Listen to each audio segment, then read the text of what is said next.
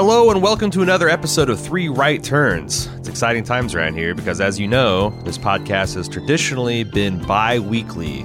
But for the next six weeks, I'm trying a scheduling experiment where I release Three Right Turns on a weekly basis.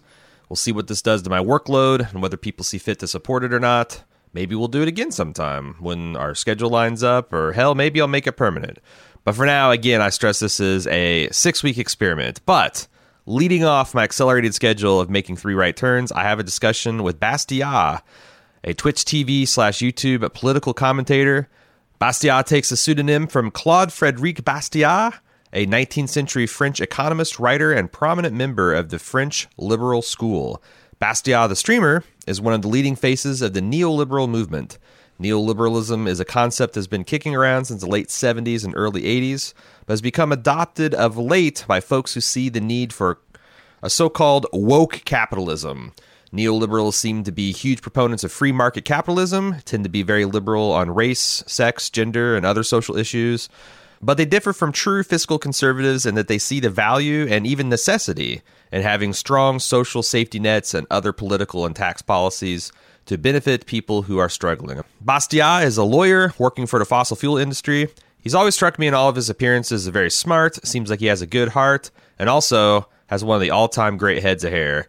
I've been looking for someone to spar with on some of my more lefty and or kind of like, you know, Star Trek Republican kind of points of view, and I thought that Bastiat was a very worthy foe in this regard. This is a very long podcast, which Jim has kindly edited down from a pretty freewheeling discussion on Twitch.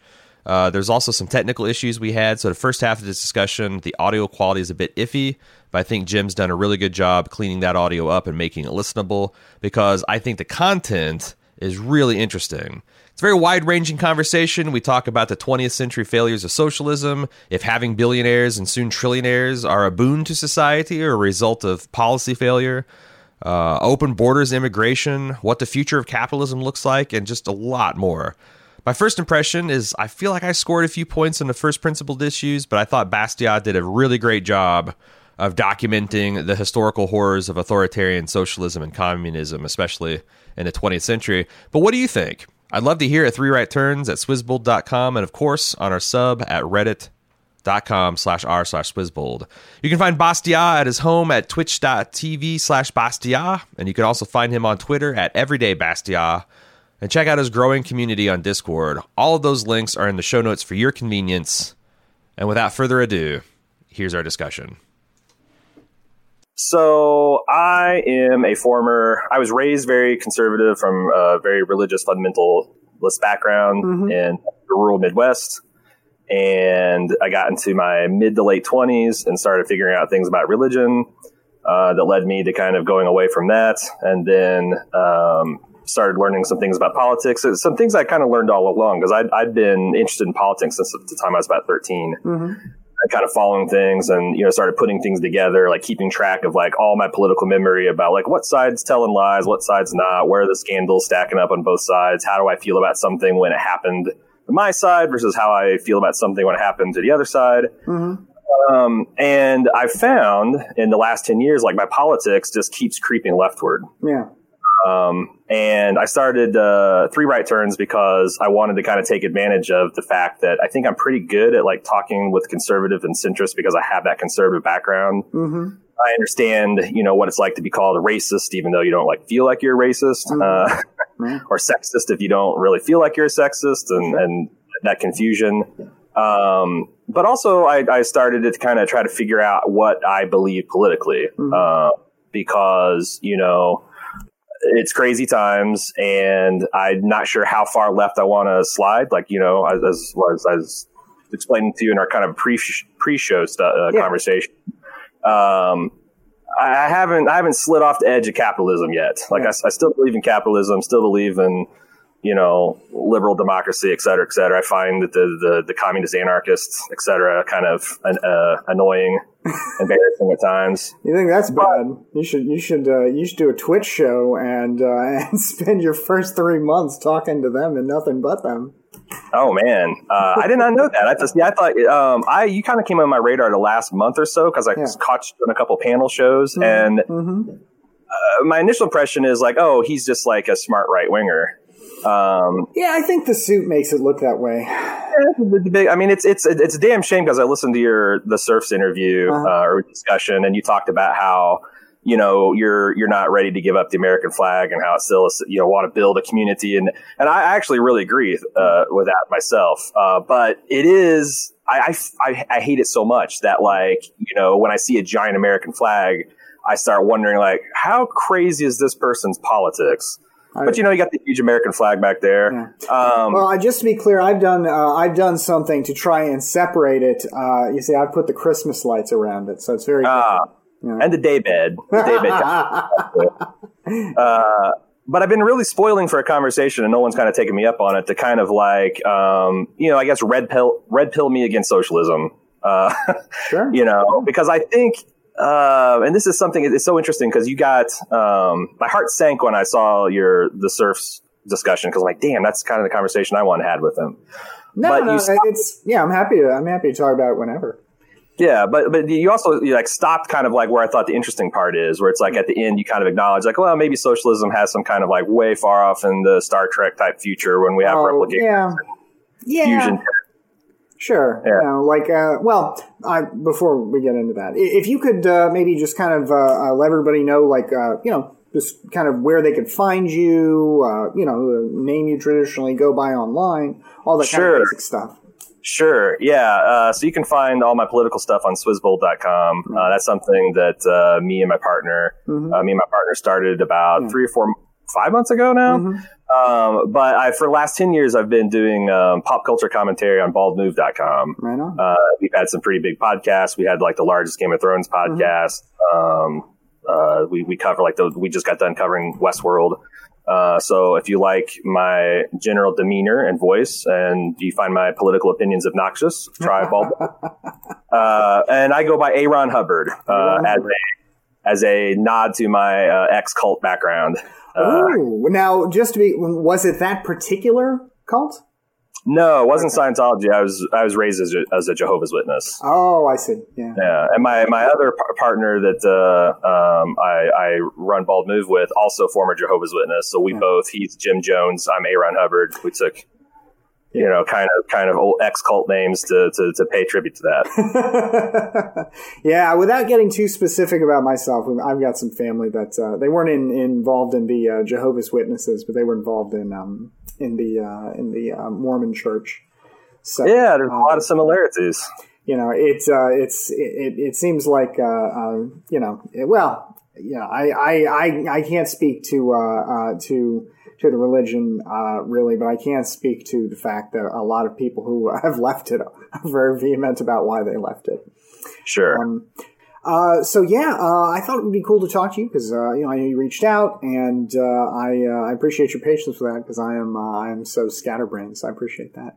Um, no problem. but uh, yeah, look, I guess for me, uh, I think it is kind of interesting talking about like socialism. Um, as far as the future goes, I mean, the reason I'm willing to concede that is, look, if there's no scarcity, then all of the problems with socialism, uh, you know, do kind of dissipate. Um, like if you if you have a system that results in monumental waste and inefficiency, but there's limitless resources, uh, I guess that doesn't matter so much. Um, if there's no uh, if there's no reason to take anybody's property rights because there's so much property out there that you know, then yeah, a lot of the, the issues with it break down. But uh, you know, in the real world, everywhere it's been tried, it's been uh, it's been pretty pretty disastrous. And and the arguments people make for it seem to be rooted in uh, one of two things: either one, talking about certain capitalist countries that have social safety nets and saying that those are socialist, like the Scandinavian countries, for example. None of which actually refer to themselves as socialist. Some of which have been derided on the far left as being neoliberal. Um, and then two, uh, you know, uh, apologia for the actual socialist countries that, uh, you know, that demonstrated and still do demonstrate in the case of Venezuela and North Korea, uh, their massive failures by the way that people vote with their feet.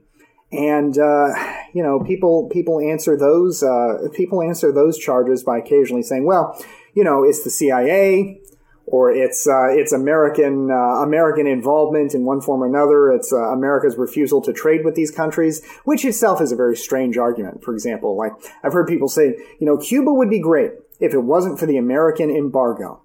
In essence, this socialist country would be great if it wasn't for this capitalist country refusing to trade with it. You know, it, it, so a lot of uh, a lot of the arguments for, I guess, socialism, um, they're kind of squishy because uh, ultimately the definition for it is so squishy. You know, for example, socialism used to seem to be defined as not just uh, the workers control the means of production, but a radically different society in which uh, in which the state uh, enforces this situation, uh, and in which the state uh, uh, controls the commanding heights of the economy, as it did in the, in the USSR, and as it still does in some some ways in China. And now it seems to mean to a lot of its advocates just workers at their jobs get a vote right? And that, and that, you know, I, I, you know, I'll hear people talk about socialism. That really seems to be uh, uh, today what they've kind of pared it down to: just workers at their jobs get a vote over uh, where they work. Um, no, totally. Yeah, is, I, that's, that's, been super frustrating for me because I feel like um, a lot of the online socialists and communists I've I've been following and uh, seeing debate, they spend so much time like honing their arguments against capitalism to like a razor's edge. Yeah that when someone says, "Okay, fine, capitalism sucks. W- what should we do?" Yeah. They completely have they don't they don't have any, anywhere to go from there. Yeah. Um, but I also think that like, or maybe I don't know, maybe you don't agree. Um, if we think that okay, because I, I, guess we'd have to go back and talk about property rights and a bunch of other stuff. Because I don't know that you have to have like replicators and fusion and you know Starship Enterprise technology to get to like full blown socialism. Yeah um, you know, obviously that would be, you know, the, the, the much lauded, you know, fully automated luxury gay space communism. Um, but like, I guess it does feel like socialism is some sort of inevitable end game because like it recognizes something essential about the human experience, um, some inborn sense of like fairness that we all should kind of work and we should all work as a community. You know, we started off as families and tribes, uh, all sharing in the fruits of that labor. Um, and like there shouldn't be massive gaps between, you know, the, the, the very poorest versus the very richest of us. Um, and when there are those gaps, um, it, it, it, triggers that inborn sense of fairness. Are you aware that like, um, uh, you know, there's this video that goes around sometimes attached to t- TED talk about the study with the monkeys. Yeah, yeah, yeah. The monkeys are there's a, this is just for anyone that's not in your chat, uh, unless this is like something that comes up every week. Yeah, sure. Um, and I don't think it's something I talked about a podcast, but they've mm-hmm. got this. Uh, you, you, got these monkeys, and they got a job, and they're sorting pebbles, and they sort a rock, and they hand it to the researcher, and the researcher gives them a slice of cucumber. Yeah. And that happens, and everything's great. The monkeys say, "Hey, I got cucumbers. It's awesome." Yeah. Until the researcher hands one of the monkeys a grape. Yeah. And then the other one, the cucumber's like, all right, man, I'm going to get a grape this time. I'm going to get a grape this time. He he hands the rock dutifully. She gives him a cucumber, and he looks at it and he like just throws it at her. then they repeat it again, and he checks. He checks like the second time. You can see him. He like bangs a rock. Like, did I? Maybe I. Maybe I, it was me. Maybe I was the problem. Yeah. Gives her the rock. She gets him the cucumber, and he just goes ape shit. RJ, and I feel like that is the human condition, and there's a lot of layers of like you know shells and and and partitions to kind of like well you know you know you deserve a billion dollars whatever. But like ultimately at the end of the day that's a real problem that has to be addressed and socialism is the only thing that kind of sort of gets there. Well uh, so i guess ultimately um, like the problem in that situation is that one monkey has improved their has had their situation improved and the other has not had it improved. It hasn't gotten worse but it hasn't improved right um, so I just I don't really like fundamentally that doesn't seem uh, that doesn't seem like it's you know I don't accept that it is a, an automatic injustice that like people don't all have the same stuff right. Um, I don't think uh, first. I mean, first of all, to say that everybody uh, you know should be getting the same stuff just as a whole, that standards of, of living should all be equal. Um, I mean, it it seems to really be kind of a like uh, to say that that's um, the way things should be because some people have that innate feeling.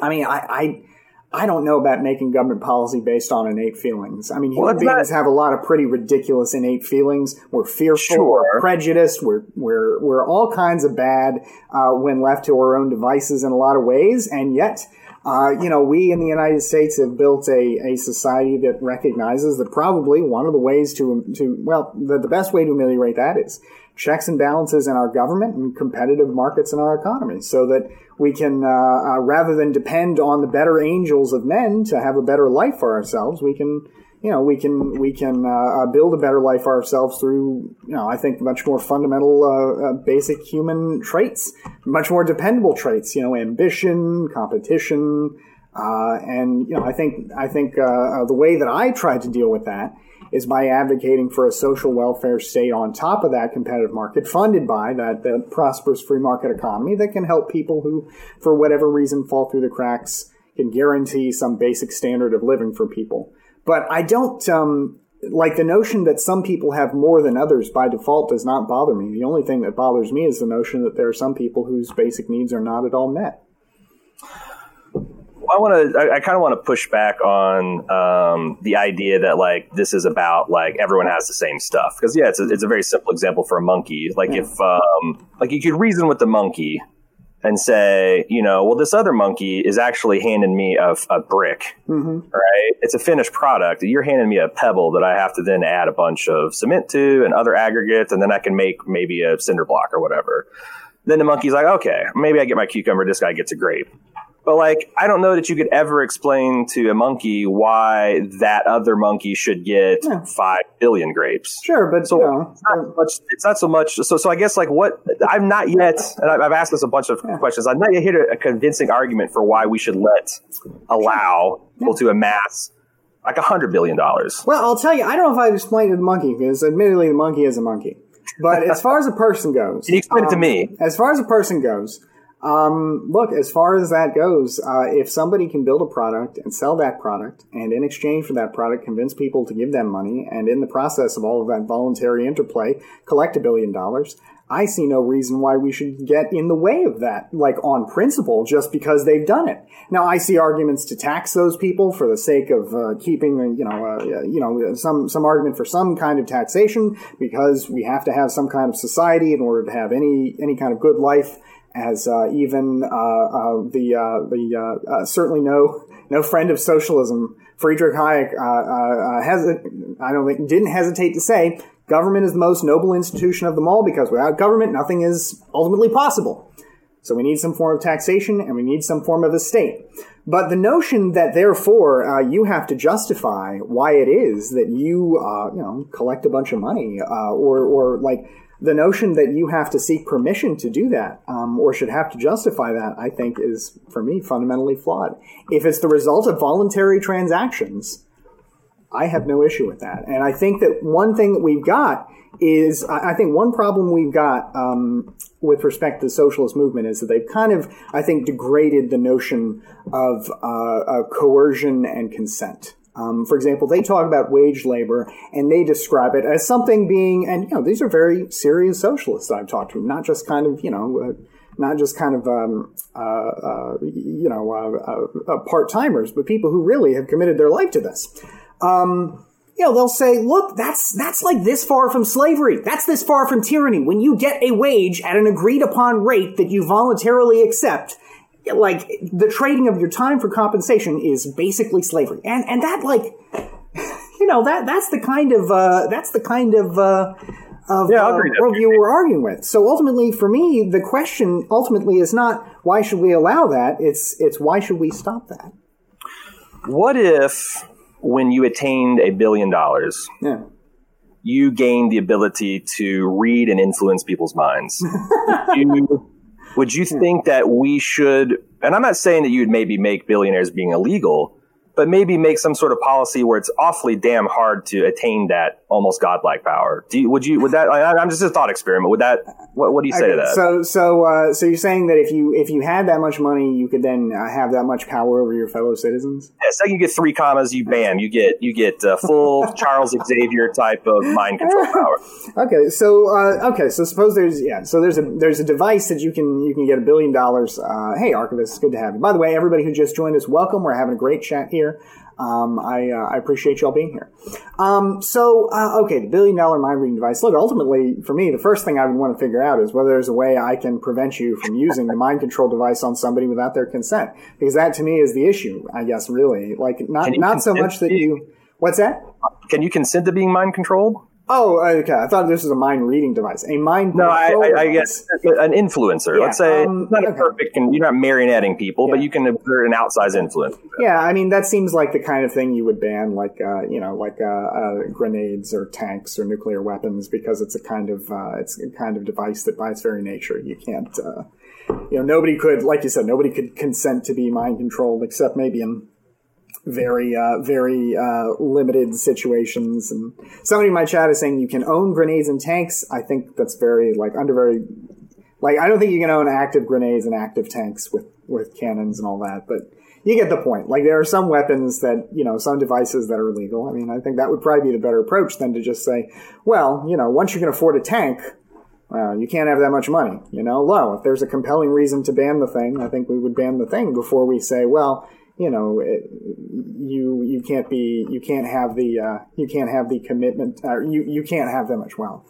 Like um, So can can, can you kind of like talk me out of the idea that like a billionaire, like billionaires, don't have like an analogous form of this power? Because it does seem like once you get that much, you get that much wealth, and you know we're probably I don't know a couple decades away from our first trillionaire. Yeah. Um, can you?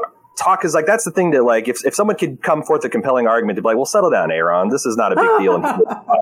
Because it, honestly that really bothers me Yeah. Bastiat. I mean it, it's it, it, it kind of it kind of fucks with me that like um, again I'm not saying it's an immoral and it, it's one of these things where it's like um, I'm not I'm not saying anyone's bad it's like uh, you know the first monkey that woke up and realized oh shit I murdered somebody you know Yeah, like I gotcha. there wasn't a law against it. Like, hey man, it was just he, he pissed me off and I bashed his brains in. Like, I'm not saying that like there's needs to be some kind of cop Yeah. coming and arresting, but like you know they're playing by the rules. I I concede that there's a lot of societal runway that would have to lead to some some kind of fixing it, but like that does seem like a fundamental problem that can't just be hand waved away by oh if everyone voluntarily entered the contract and everyone no one held a gun to anyone's head and you know this guy's got mind control powers. Ju- Just to be clear, I do I do uh, defend the notion of waving away because one, the mind control powers don't exist, and two, again, I, I place a priority on. I place I get what you're saying, but I do personally place a priority on individual freedom, and so to transgress on that individual freedom just because somebody has you know too much money for you know I think I personally I need a better reason than that, so I I don't concede that it's improper to just wave away, but I recognize your objection here. Um, okay, so as your question, uh, billion dollars, a lot of power is what you're saying, basically. They got a lot of power. They got more power than you and I, right? More power than a, than I would have with a grenade. Yeah, with a well- pistol for sure. Well, I mean, it probably depends on where you're at with the grenade and what you're doing with it. I mean, yeah, it depends. I mean, I think there there- there are circumstances, but I get what you're saying. So, um, you know, I guess uh, ultimately it's uh, it's like uh, like the, the fundamental issue here seems to be the notion that uh, uh, the more money you have, the easier it is for you to do things with your life. Like, for example, you can hire private security guards. You can, you know, buy a private jet. You can, you can hire Buy lobbyists. I don't think it's so easy to buy politicians as people say, but I get what, I get the point. I mean, to be clear, there are, there's a total of $9 billion annually in the American political system.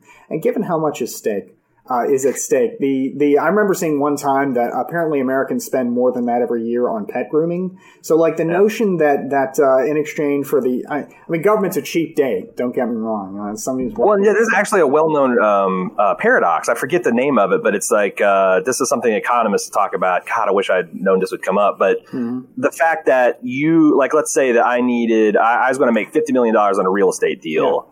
But there's a couple of things in the way, and I can pay a politician fifty thousand dollars to grease those wheels and to make that fifty million dollars. Yeah. only a fool would do that. well, who who is like yeah, but who's paying the fifty million the fifty million dollars to a politician? Like campaign contribution limits are about twenty eight hundred dollars. No, I'm saying they, that's what I'm saying. That like a politician will accept a fifty thousand dollar bribe essentially to grease those wheels so that But- the other person can make forty million dollars or Yeah. fifty million dollars on a real estate. But like, what kind of what kind of bribe are you talking about? Like, because politicians again, from an individual, can only take twenty eight hundred dollars from from an individual. So, like, are you Well, talking I mean- about like super PACs?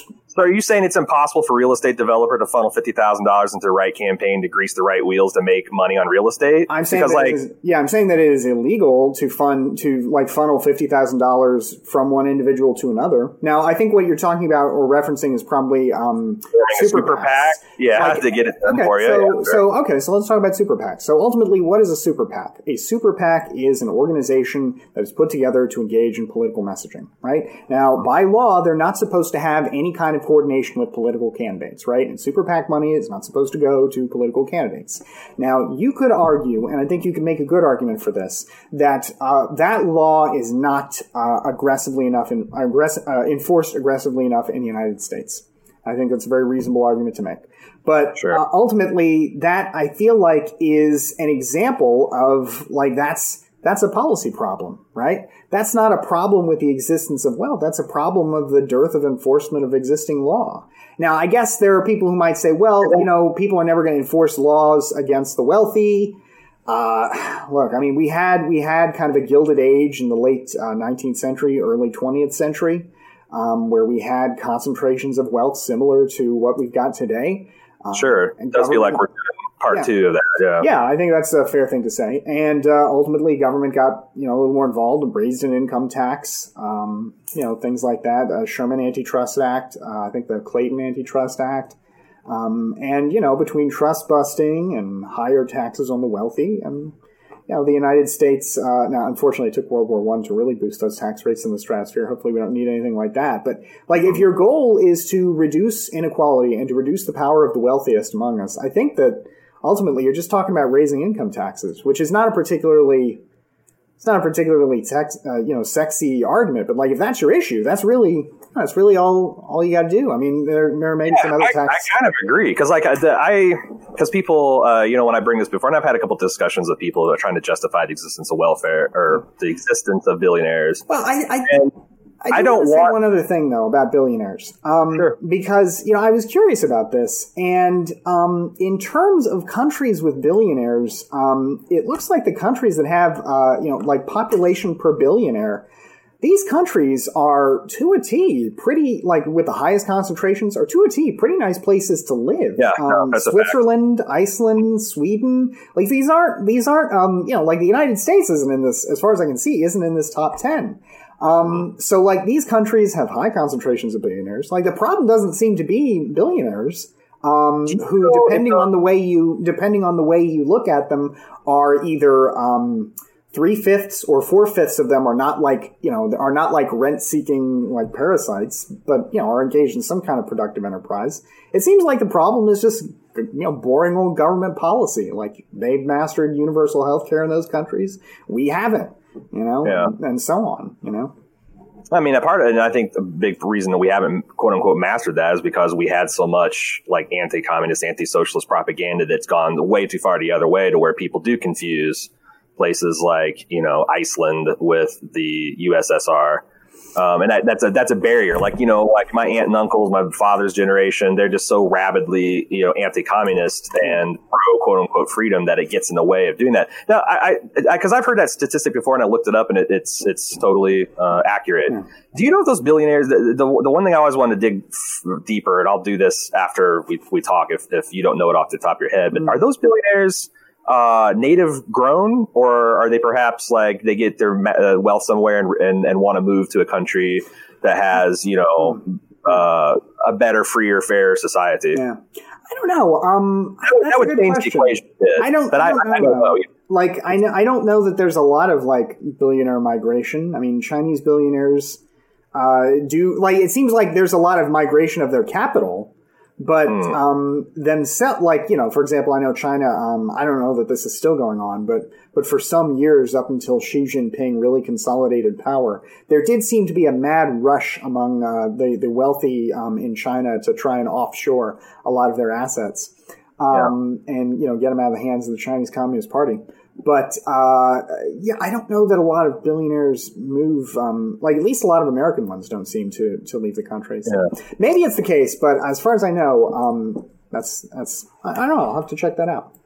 Yeah, something I, am kind of curious because it's honestly it's, it's just a, an open question. Um, I just looked up a list of Swedish billionaires by um, by uh, net worth, and all of them have Swedish Very Swedish. citizenship, and all of them seem to have Swedish names. Um, Okay. so I don't, I don't know about uh, uh, you know some of these. Okay. I, I think they're all yeah. I think they're all pretty much to a T Swedes. Um, you know, unless uh, unless Stefan Persson is not. I'm pretty sure. Anyway, Um, man, I got uh, shoot. where's I going to go after this? Uh, something about billionaires and um, the existence of them being justified. I know there are Um, people who say like you know every billionaire is a policy failure. Oh, that's what it was. So, like two weeks ago, I read a, a couple articles. Uh, there's, you know, it- it's a fact right now that even though we have millions of people uh, out of work and the economy is kind of like, you know, got big holes blown through it, uh, the stock market has made a pretty impressive recovery. Mm-hmm. One of the arguments that I've read, and I, I read some back and forth, but one of it is, is like there's literally no other place for rich and wealthy people to invest and put their money than to invest in the stock market. So that's where it goes. Um, that also seems to imply that maybe there's an X, there's, there's an inefficient distribution of, of money towards those people. If like they have nothing better to do than invest in and, and stock prices that are largely being driven into buybacks and dividends and whatnot. Like, you know, and, and, you know, ultimately, I think you're right. Like, uh, there's a transition period, even if I'm right about like communism, socialism eventually wins, like, you know, Star Trek no more money, et cetera, et cetera. Um, there's going to be this transition period, and it seems like the way to grease the wheels of that transition period is to jack up uh, taxes. Like that's the, the, the best way to do it. I uh, I don't I think the transition period will be um, any way you slice it. The transition period is why all of this is such a is so so fantastic. Um, is that the transition period to get to uh, to get to communism would be, I think, unquestionably violent. Because Hmm. at a certain point, people refuse to hand over their stuff. Like in the in the Soviet Well, that's Union, why- when they, when they, for example, tried to collectivize agriculture. Um, Well, sure. They, uh, you know, farmers just started killing their animals and started setting their, their farms on fire because. You know, if the government's just going to take it from you in exchange for nothing, why would you give it up? You know, like for the for for the solidarity of society, you know, which is robbing I- you blind. Of course not. So, and this happens. This actually is fascinating because this happens in countries with very different cultures. The same thing happened in China. The same thing happened in other communist countries in Eastern Europe, uh, and Southeast Asia. So, like, this isn't. This wasn't just some like Oh, fragment of you- Russian culture. Like this notion that you can just take and take and take and take forever. Eventually, people just destroy it. You know, I- I think the the idea that you can get to this future without violence and force. The ultimately the only reason I think that, that it's even imaginable is because at certain at a certain point maybe technology provides a, a way through it. But but no, I don't I don't think you could get to such a society truly without without force. Huh. I because I, I think that we're a long way away from it. I don't know how far, you know, because like I said, te- technology could change to where you go post scarcity really fast, and then you know. I, but the thing is, is even if we did, even if we had that kind of post scarcity society, you'd still have assholes who didn't want to like you know divvy things up or, or, or play fair. Well, Um, so like, what does that mean though to you? Play Well, fair. because here's the thing: is like I don't think we just need to to get uh, some kind of socialist paradise future. I don't think we just need technology in a traditional sense, but I've been kind of like talking about the idea of social technology, uh, empathy, compassion, um, education that could fundamentally change you. Because I don't find this this very pers- uh, persuasive. This whole well, it's human nature to do this. It's human nature to do that. Because it certainly isn't human nature to uh, you know, take care of wounded em- enemy soldiers. It's not human nature to build giant hospitals to take care of people that you'll never know. It's not, you know, like there's a lot of things that like don't that, that we have achieved as a highly functional Really? society It's that not? you can't. Yeah, I don't know. Like, Make an I'm, I'm surprised. Like, like for example, the notion of a, taking care of a wounded enemy soldier. I mean, most people when they you know see somebody wounded, that displeases them. Taking care of that wounded person, you know, gives them some kind of people in the satisfaction. I mean, yeah, I, mean, No- I, I think that's I think that's absolutely true. Like, like for example, well, what were you going to say? I was gonna say nobody in a 24, 20, 12th century battlefield that just got done hacking through a wave of like you know when the troops were running and stuff. It was time to clean those boys up. It's time to go and Yeah, but I hmm? mean, they also had like no real medical technology. I mean, killing them may have been for all we know. I mean, given how little we probably well, I, you know, I can't say I'm like I'm not a, an expert on medieval life, but I mean, given how little there was that we could do for people, I mean, it's very possible that finishing them off was the quote unquote humane thing to do back then. I don't know. You know, yeah, but like I, mean, I said, the twelve hundreds, but like, yeah, or the idea of building a hospital for people you don't know. I mean, ultimately, I grant you that I, you know, I wouldn't just take a day off of work to, you know, probably to build a hospital for somebody I know, unless it was like a, a volunteer thing. You know, maybe sometimes that I would do probably for some personal satisfaction, but I mean, I think generally the reason people do that kind of thing is because they get some kind of remunerate, you know, remuneration for it, either investment or the wages for building it or whatever. And I think the desire to better yourself is certainly part of human nature. I mean, every, you know, almost everybody in the world tries to engage in some form of self improvement, self betterment. I mean, like I, I think what really uh, frustrates me about sort of the socialist uh, uh, communist narrative is that there is basically no such thing as human nature, and that men are ultimately malleable. Is that it then leads to the question of well, if men are ultimately malleable, then why not shape them in whatever way we think best? After all, they're ultimately malleable. We reject the notion of human nature of any kind, and I have the right ideas, and so I should do the shaping. Yeah. And I mean, that's that's what we've got. You know, that's what we've seen in, in places that have attempted to do this. They've engaged in in some of the most terrifying forms of social engineering. And I mean, once you get once you get the power to engage in those kinds of social experiments, I mean, there was a time in the uh, in the midst of I think the Great Leap Forward where Mao briefly toyed with the notion of replacing names with numbers. It didn't go anywhere, but you know, like it's it's it's it's and it and it, it, ultimately once you start to once you start to prioritize the needs of quote unquote society over the individual then you get outcomes that nobody would imagine is progressive. Like, for example, in Romania, in the 19, I want to say 70s, they, uh, they actually, uh, they, they just banned abortion. And, you know, they didn't ban abortion for any real moral reason. They just banned abortion because they needed more labor. Yeah. And so, yeah, and, and so they, so they did that. And so the way that they, they built this was basically they built, um, as far as I can tell, the worst police state for women that has ever existed outside of maybe, you know, the Taliban or something like that. Um, where they had, uh, they had state, uh, uh, you know, uh, basically, uh, uh, medical police and factories, uh, uh, having women come up for compulsory gynecological checks to make sure that one they weren't pregnant or that if they were pregnant that it was logged and recorded and that they didn't terminate their pregnancy because that baby is needed for the state. And of course in prior years they'd had the opposite policy where they encouraged abortions except in certain circumstances. So it's like it's you know once you accept that there's no human nature then people are just clay that you can just do with what you like I don't think that. Okay, so like I was raised in a background that taught that we were created in a perfect state and that we had fallen. Uh, you know, like, like the traditional, uh, the Adam and Eve ate the apple, good and bad. Yeah. Good and bad, blah, we screwed everything up. Mm-hmm. And I've appreciated that, like, actually, the story of humanity is that of a, a, monkey that wakes up one day and and uh, starts trying to figure out, oh, how can I, I make the, the world a better place? Uh, and there's something like there's a, a, quote from a Terry Pratchett, no, Pratchett novel about that you have to make space for the rising ape to meet the fallen angel.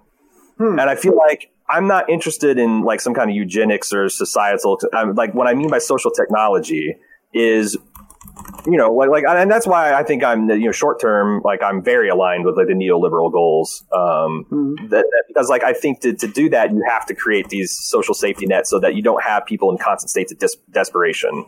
Like, oh my God, if I don't do this, I'm going to die, or my children are going to die, or I'm going to starve, or I'm going to be homeless. Uh, because when we do make those spaces, that's when you, um, find things like you know taking mercy on enemy soldiers. That's when you start building coming together and building hospitals. That's when you start you know building schools. That's when you start planting trees you know that you're not going to enjoy the shade of. When things get desperate people get mean and they yeah. get uh, you know that they, they get they get greedy and they want to hold on to things like toilet paper and dry goods. And when things like when it seems like hey you know what? If i trip and fall someone's going to be there to help me back to my feet, clean up my knee, bandage it, I'm going to be on my way. Then people start thinking about higher minded things. And that's when we progress as a, as a society. So it's like, I don't want to architect it. I want to, I want to create conditions that are conducive to that kind of project.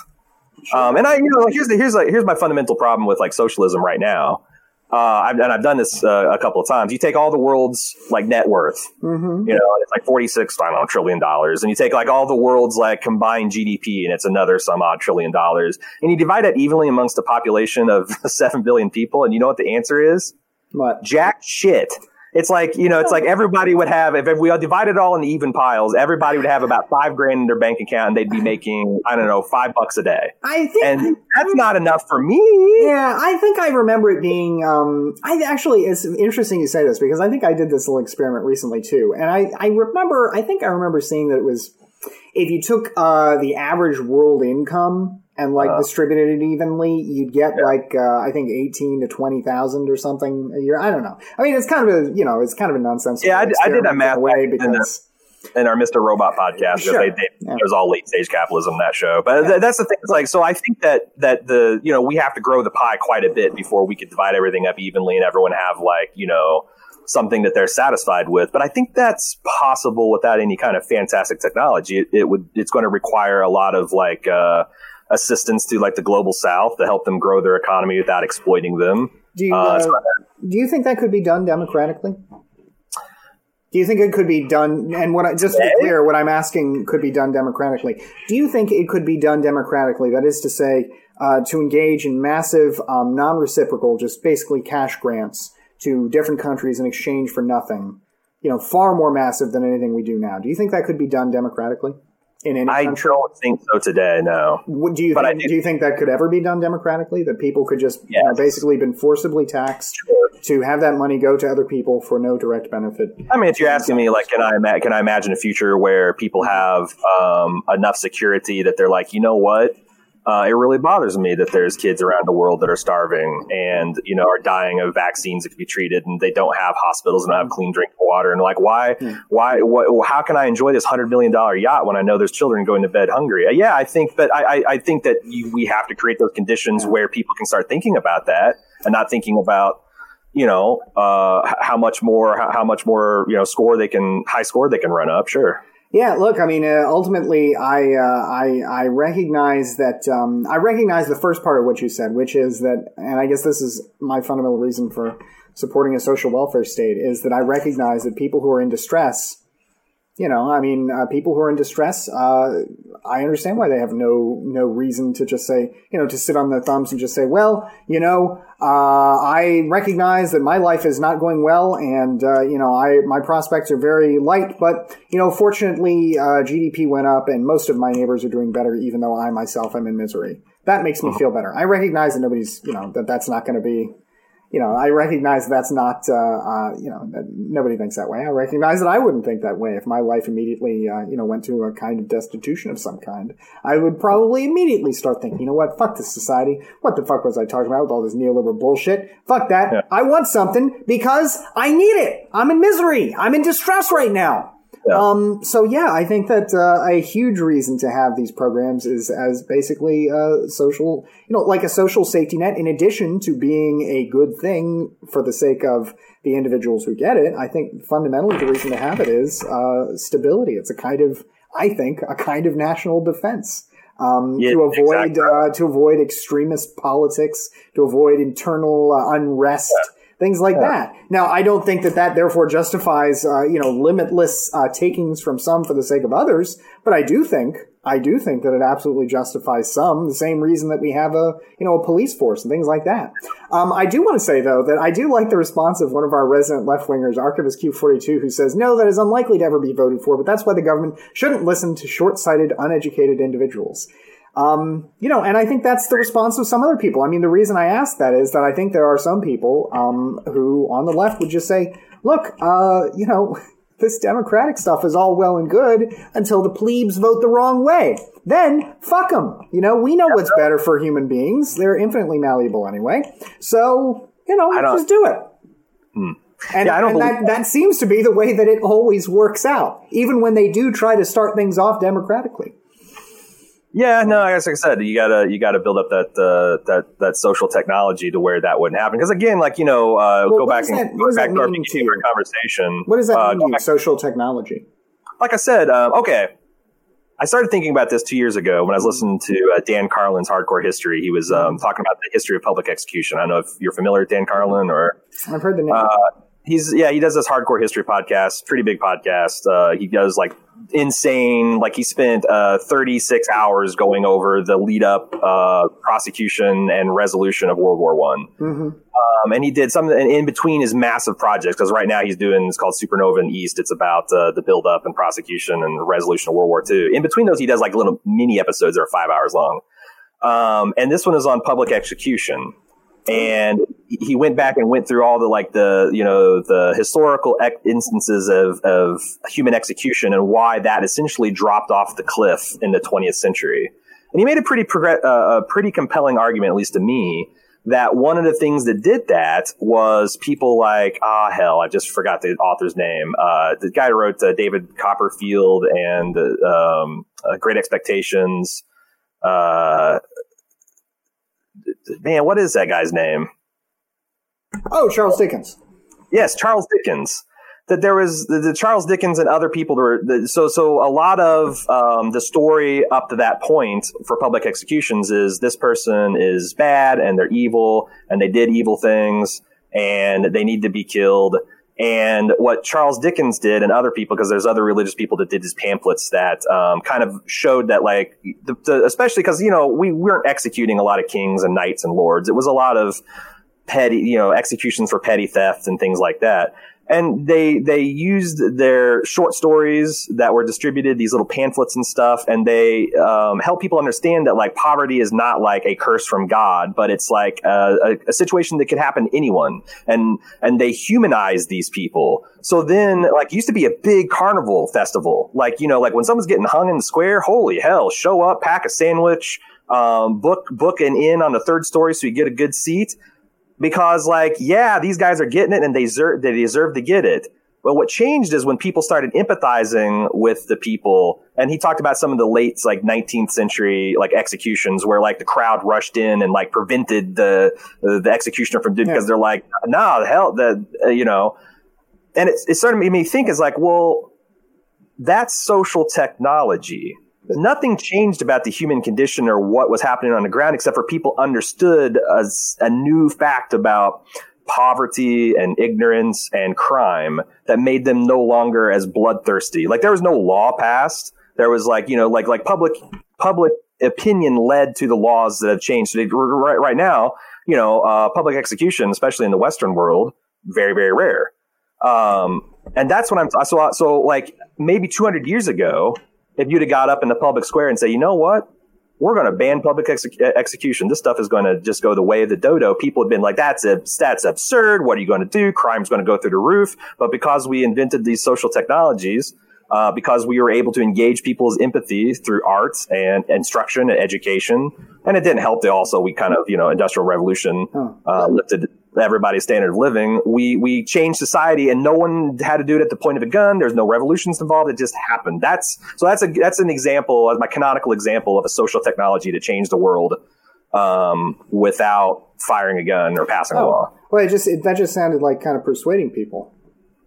Yeah, which is what I advocate for. Like, get it, like, instead of, um, I really don't like this idea that, like, we spend most of our time on Twitter dunking on people. Oh, I know. Twitter's, like, uh, designed for that. Yeah, it's crazy. But, but, we, we don't go out and, you know, but we, we dread going to your family's dinners on Thanksgiving because, you know, Uncle Frank is going to run his mouth. And, like, you know, that's where we should, I guess, be pushing back and persuading. Like, the people that we have social capital with, the people that love and care for us, yeah. that's how we can make an impact, not by but anyway, yeah, Un- Uncle yeah, Frank might be a uh, Uncle Frank might be a jerk, but Uncle Frank never dogpiled me on Twitter. Okay, I mean, Uncle Frank is like nothing. I, I can't believe people are so much uh, so so much like you know, like I, I, mean. As you know, as somebody who has argued, uh, uh you know, with conservative in-laws or, or uh, you know, uh, on and on. I mean, it's, I don't know.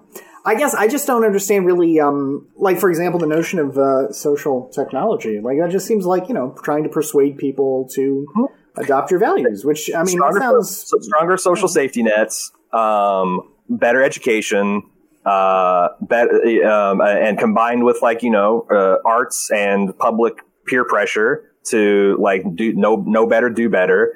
That's all. That's all it might take.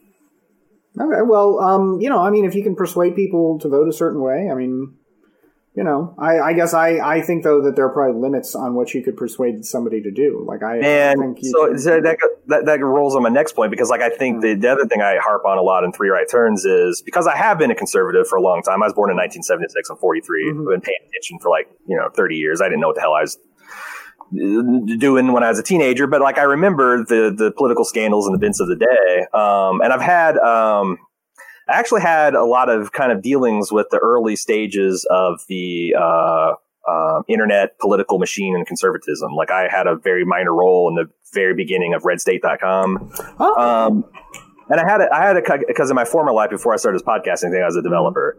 Um, right on. but I, where is I going with this? Oh, I was talking to one particular conservative, and he Mm. was talking to me about like the concept of Overton window that you know, Joseph Overton pioneered uh, yeah. in, in yeah, the concept of uh, the concept of, of all concepts that we we all hear about, right, for the, for the last four years. Um, but, shifting the but- Overton window one way or another. well, I did. So, you, are you anti Overton window? No, I just I don't know. I just did, like maybe this was always a thing. It just I don't know. I, I wonder if it's overplayed. Well, they, so they so in Michigan they use that um, they use that deliberately Mm-hmm. to like they they they took a sober analysis of where the population is now in terms of like what they support as far as public education. They identified public education as a threat to their values. Um, and they're like, okay, you know, like at, at, at the, the most leftward, you'd have like, you know, the, the, the public education camps where education is compulsory. They steal your children away from you. They, the state raises them yeah. at the far end of the school, uh, far into the um, uh, the right, I guess their their desired objective, or maybe the furthest right they think that society would go, is public education is essentially outlawed. Yeah. Uh, and then they thought of like you know where we are at right now, and then what is a step towards the direction we want to go, and then how many steps further than that. So, so and and to run some candidates, run some public policy to kind of like take the slings and arrows of people like, oh, that's ridiculous, that's radical and stuff, but you're getting the ideas out there. And that really took fire in Republican think tanks in the 80s and 90s. Yeah. And there's been like 30, 40 plus year concerted efforts to remake certain se- se- segments of society as far as the media, as far as education, to get into the pitiable state we are today. And that's one of the things I find frustrating in leftist politics is, you know, it's all about organizing and grassroots and, you know, as you said, uh, you know, worker co-ops. I think we need some think tanks to start doing the other way Well, where yeah. we actually start deliberately thinking about like how we what kind of what we need to do in society what are the positions we need to take what are the positions we need to take that are extreme that make the positions we want seem politically viable and and use the overton window and those concepts to like shift it shift the political possibilities to where we want it to go Um, we need some left wing think tanks, basically.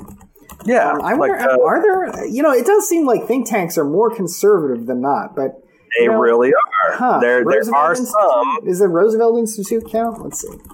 There, there, there definitely are some, and there's definitely some centrist. But like, as far as I, I think that a lot of um, leftist billionaires tend to give directly to political campaigns instead of actually thinking about influencing public opinion, because that's what you got to do. Because it because like to do it, get a revolution, you either got to convince everyone to do it, or you got to go around at the barrel of a gun. And I think you and I both agree that latter is not a possibility.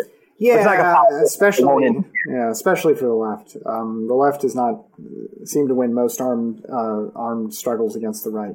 Although, I mean, I guess it, it did happen in Russia, but it, it seems generally Well, that- that's that another the problem where uh, that's the other compelling thing where I'm not a full blown socialist because it seems like socialism is something that almost has to be something that happens globally because it can't it can't compete against you know raw capitalism. Yeah, that's a yeah, that's a, that's kind of an that's that's not that's, that's if that's true, that's a real big if true. Um, because if uh, well, I don't know, it, it, seems like if your you know if your system can't compete like by its nature, you know all other factors aside, it's just not as competitive. I mean, that seems like a problem given that the the first and foremost function of a state is ultimately to protect its citizens from foreign threats, and then to No. you know do all these other things. But but you know the the argument there would be like uh, let's say you've got a race car Yeah. um, and or you know it's a top fuel dragster and I've got a car built to win the Le, you know the Le Mans yeah. a 24 hour uh, thing, you know, like if I ran my car as fast as the top fuel dragster, it would explode, you know, a, a half mile into the race. Yeah. So it's like, I agree that like as long as the society is willing to run like a top fuel dragster, it's never going to compete against the, you know, more balanced car. But like if everyone, if you could, if you could ever get everyone to agree to go with the 24 hour marathon Yeah. rules and it's more sustainable. And then I, you know, I think there's also a tipping point. Like, you know, if like, let's say that we flash forward 200 years and we're in a socialist, socialist paradise Mhm. and then you had a, a state go rogue and decide we're going to go capitalism. The rest of the world could kind of be like, yeah, we've tried this, read 20th, Oh, 21st century history, and they could just freeze them out and it would So- be the opposite. I see. So, so they could they could basically forcibly impose socialism. No, they could just, I mean, I mean, that's forcibly imposing it, isn't it? I mean, that's the very thing that As- socialists today America- complain about is that, America- is that we isolate the socialist countries. It's Well- certainly forcible. I mean, I agree with this use of force, but it's absolutely okay, yeah. All right, yeah, I'll, I'll grant. If you'll grant that we have forcibly imposed capitalism and Yeah, just but just to be yeah. clear, like I I think that the imposition of things is not inherently wrong. Like we forcibly imposed capitalism and democracy on Hitlerite Germany and fascist Yeah, no, totally. And I think it Yeah. was absolutely an improvement. I think that was absolutely the right thing to do, and I feel the same way about doing it on you know, against socialist countries. So and like I um, said, in a potential future, I wouldn't have any problem with uh, you know isolating a rogue Australia that wanted to go back to the glory days of capitalism. Yeah, that Um, that that uh, I would I would have problem because I don't think it's the same thing. Like socialism is Wow. extractive destruction, grinds up human lives, whereas capitalism has been, you know, as far as philosophies or as far as uh, ways of organizing economies go, it's had certainly more success than socialism. Whatever Well- you want to say about it, it's absolutely Yeah, had more success than socialism, and it's at socialism's height. It had about one third of mankind under its grasp, and they still couldn't make it work. So it just it uh you know like it's it's not the same thing, right? Like in such a in such a society like today when we have a country go, you know, quote unquote rogue, go totalitarian, right? Like like that country is is uh, is not only a threat to the rest of the world, but it is also uh, fundamentally ill- illegitimate. It absolutely abuses its own people uh, and tyra- tyrannizes its own people. And historically speaking, whenever these communist countries have got even a thimbleful of power, they use it in brutal ways. Um, Yeah, for but I feel example, like- you know the the the, deci- the decision of the Soviet Union, the moment it got a competent military machine going, to side with the Nazis and split you know split Poland. So like they, there's they have no legitimacy, right? They have they are not. It's not the same thing. It's not like two different ways of organizing society, and both of them are you know okay. Like it's no more legitimate. Really, in, in my view, and I think history bears this out, it's no more a legitimate way to organize society than fascism. The only difference is fascism was mercifully destroyed by firebombing and uh, the the heroic deeds of Allied soldiers before it could really get off the ground. You know, compared to communism, which had 50 years to keep on grinding people into dust. So I think really the only reason the only reason that uh, communism today is given any more credence than fascism is that ultimately communism didn't go down in the bang that fascism did. It went down in a whimper. Well, I mean, you, you, you, this is where you have us leftists at a disadvantage because Yeah. at some sometimes I feel like I'm a 16th century peasant saying like, you know, one of these days we're going to throw all these these damn kings and these blue bloods, and we're going to throw them all over, and uh, we're going to be we're going to div- have a nation of artisans and hard workers and enterprise, and they're like, yeah, yeah, yeah. Look at all these peasant revolts that got put down. If they were so hot, Mm-hmm. blah blah blah. Look at the atrocities they commit when they throw off their shackles and chains. They go like Yeah. it's like uh, you Yeah, know, I mean, lose me I'm- it's- when when yeah, it wasn't. yeah, It wasn't though that there was just a violent revolution one day, and now we have capitalism. You know, I mean, capitalism was a was an iterative process that developed very slowly, and some of the elements of capitalism. there weren't revolutions that that that gave birth to our modern democracies that that no, like I'm, I'm like like blood treasure was spilled to, to secure those. The, the No, kings just. I'm sorry. Yeah, I mean, in some ways, like for example, in Great Britain, like the Glorious Revolution of 1688, for example, was not like some kind of uh, capitalist, uh, you know, uh, revolution where feudalism was suddenly overthrown. Like, like the development of capitalism was an iterative process that took centuries. It was not, you know, any kind of single event. Um, like Yeah, some of the fundamental elements of capitalism, like corporations, for example, Yeah. date back to date back to ancient times. Um, Yeah. You know, so like it, it like it, it uh, I think really more than anything, the reason capitalism uh, took hold was kind of just uh, technological changes and and the way that those technological changes kind of naturally resulted in uh, uh, societal changes. But I, I don't think you could have like, I guess I don't know if you could have rushed it. Maybe you could have. I, I don't know, but. Ultimately, I guess to the extent that they're both uh, uh, developments from feudalism, capitalism made things better than than whatever preceded it, and socialism just uh, You know, Well, that's a, uh, that's a, my understanding of Marx, and I'm not a, a giant. yeah. I mean, admittedly, I, I think Marx did never think that like feudal societies would skip right to socialism, right? Well, Like you know, the- to the extent they were kind of like running ahead of themselves, and they got they got their their their their, their shit wrecked. It's kind of strange. I mean, I know toward the end of his life, he started to talk about, well, maybe Russia, you know, with its sort of peasant background, and they had some forms of, I think, uh, you know, some land collectives called zemstvos or something. Basically, the, he he suggested that it might be possible for Russia to to have a, a sort of socialist revolution, even though it was very, you know, very, uh, it, you know, capitalism, as it were, in Russia was pretty brittle, but. Uh, yeah, I don't know. Like, I, I guess ultimately for me, I don't really feel like it's all that important to go back to the theory of the 19th century when there's so much practice in the 20th century to look at. No, and again, And I, it's I you know, it reminds me of when I see, and I'm not accusing you of doing this, but it, it reminds me of when I see, um, you know, the, the especially dark side of Twitter, uh, you know, people who advocate for, uh, you know, the feudal age in Europe, or people who advocate Oh, for. I, I mean, I've seen this. Yeah, uh, you know, um, it's crazy. yeah, uh, you know, like uh, gosh, I forget what they're called, but uh, you know, uh, Trad Cath, uh, Mhm. oh, uh, Hans Hermann Hoppists. I don't know if you've heard of him. Hans Hermann Hoppe, you know, unironic monarchists. Yeah. Um, and you know, like it's it's look, people people uh, in the 20th century voted with their feet. They were willing to cross barriers of concrete walls, machine gun nests, and landmines just for the chance to get out of East Germany and North Korea. And uh, you know, at a certain point, it's just like kind of arguing is this for really like and, and i know nobody um, you know on the socialist side of things is ever arguing for for for like no i don't want to rebuild these societies but you know there really is something to be considered about the fact that every one of these societies turned into this kind of hellscape. Whereas and honestly, you know the social democracies you know and the the liberal democracies i mean you know things gradually improved imperfectly but you know That's why we. That, honestly, that's why we need leftist think tanks because you're right. Like there is no answer for what comes next. I have a couple su- suggestions. Like yes, like I'm gonna work with guys like Bastiat, and we're going to build up the social safety nets, and we're going to raise up the taxes, and we're going to provide a lot more uh, social ser- so- social services, and we're going to get people to a comfortable state where they can start to ponder that. Um, but like I just I mean, I, that's another thing. Like, if it were, I, I mean, I know that you know the the left doesn't have the kind of think tank strength that the right does, but I mean, people have been even thinking about these issues. People have been thinking about these issues now for for as far as you know Marxism goes for about two hundred years.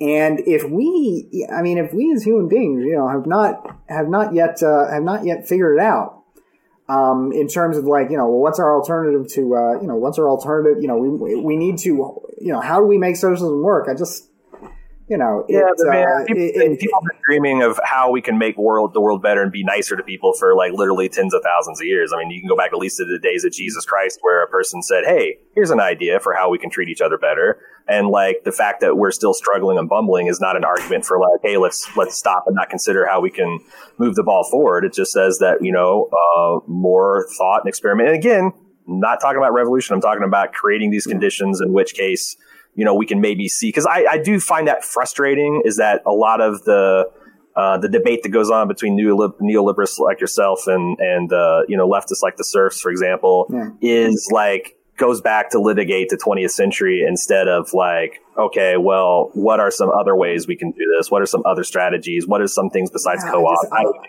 do co-ops? yeah, yeah, I get that. I mean, I'm just trying to find people that want to have those conversations and, and have with me. Sure, sure. And I, I, th- I just, I think that um, I understand the desire of many socialists not to relitigate the 20th century, but at the same time, as far as that goes, it's just you know, like it, it, uh, like if if uh, if we're really talking about going forward, then why are we even holding on to the word socialism? You know, like why? It, it, it's like uh, it reminds me of people who say that.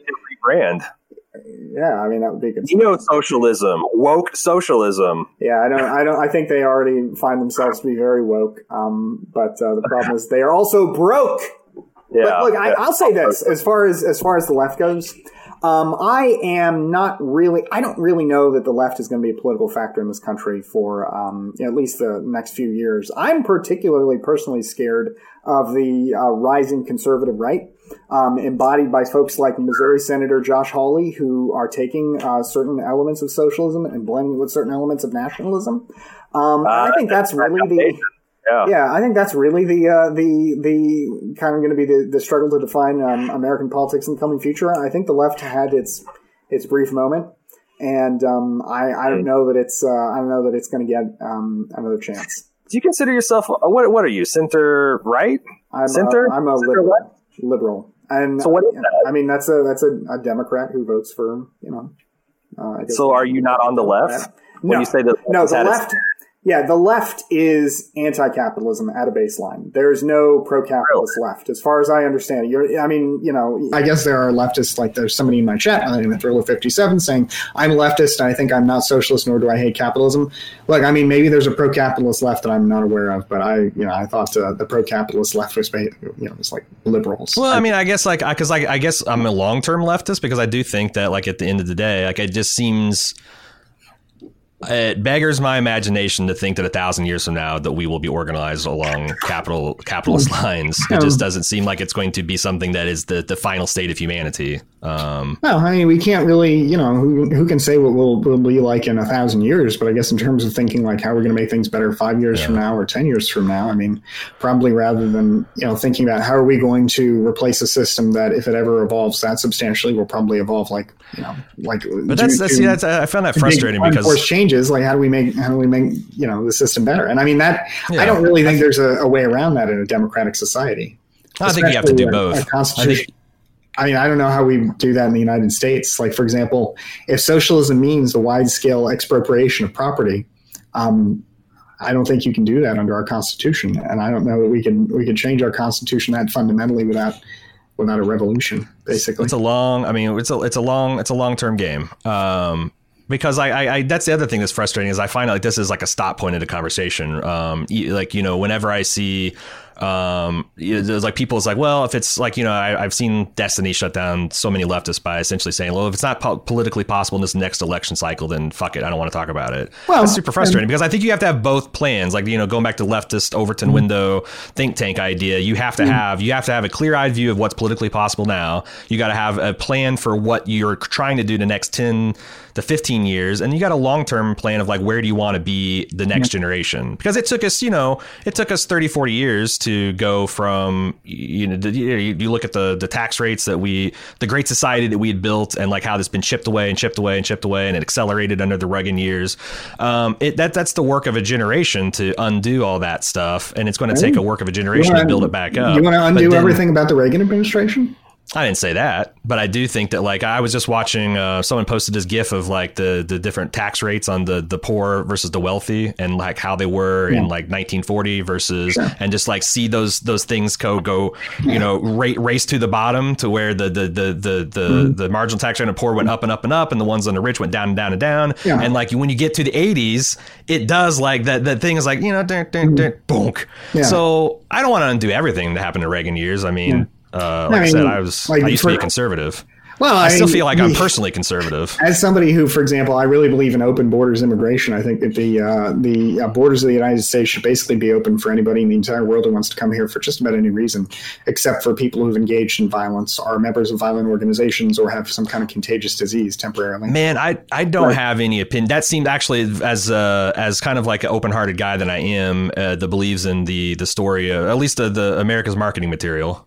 Um, I agree with that reflexively. I mean, that However- was that was America's position on immigration until the early 1900s. Hell yeah, brother! But it does seem like a fact of the ma- uh, um, to push back on that again to play devil's advocate because that's kind of what I want too. It does seem like a fact of the matter that almost every Western country with strong social safety nets is very hard to get into. Well, I'll tell you, if I had to choose, I would choose individual freedom, uh, open borders over social safety nets. If I had to choose, because I think Really? take priority. Absolutely, people should be free to come and go as they see fit. And if you're telling me I have to choose between the two, I would choose that within a heartbeat. But I don't think you have to choose between the two because immigrants who come here are so productive and so, uh, especially once they have their second generation, they are so extremely productive and wealthy that if you want to talk about, well, maybe we should say certain people shouldn't get certain benefits until they're citizens. That's one thing, but ultimately, uh, Yeah. you know, the United States uh, could absolutely shoulder the expansion of the welfare state to accommodate. Um, you know, um, but yeah, I if I had to choose, um, then I would choose individual freedom. I don't think I have to choose because ultimately immigrants are so.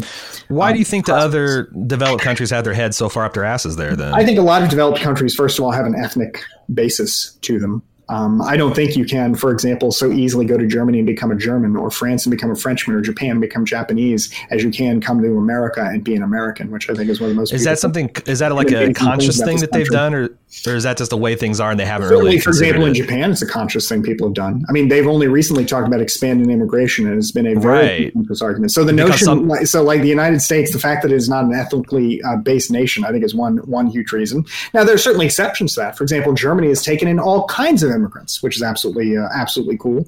Um, I think that's great. Um, but you know, I mean, a lot to the extent that a lot of developed countries have the walls that you're talking about. You know, ultimately, one, it's worth recognizing uh, refugees are not immigrants. It's a very different situation.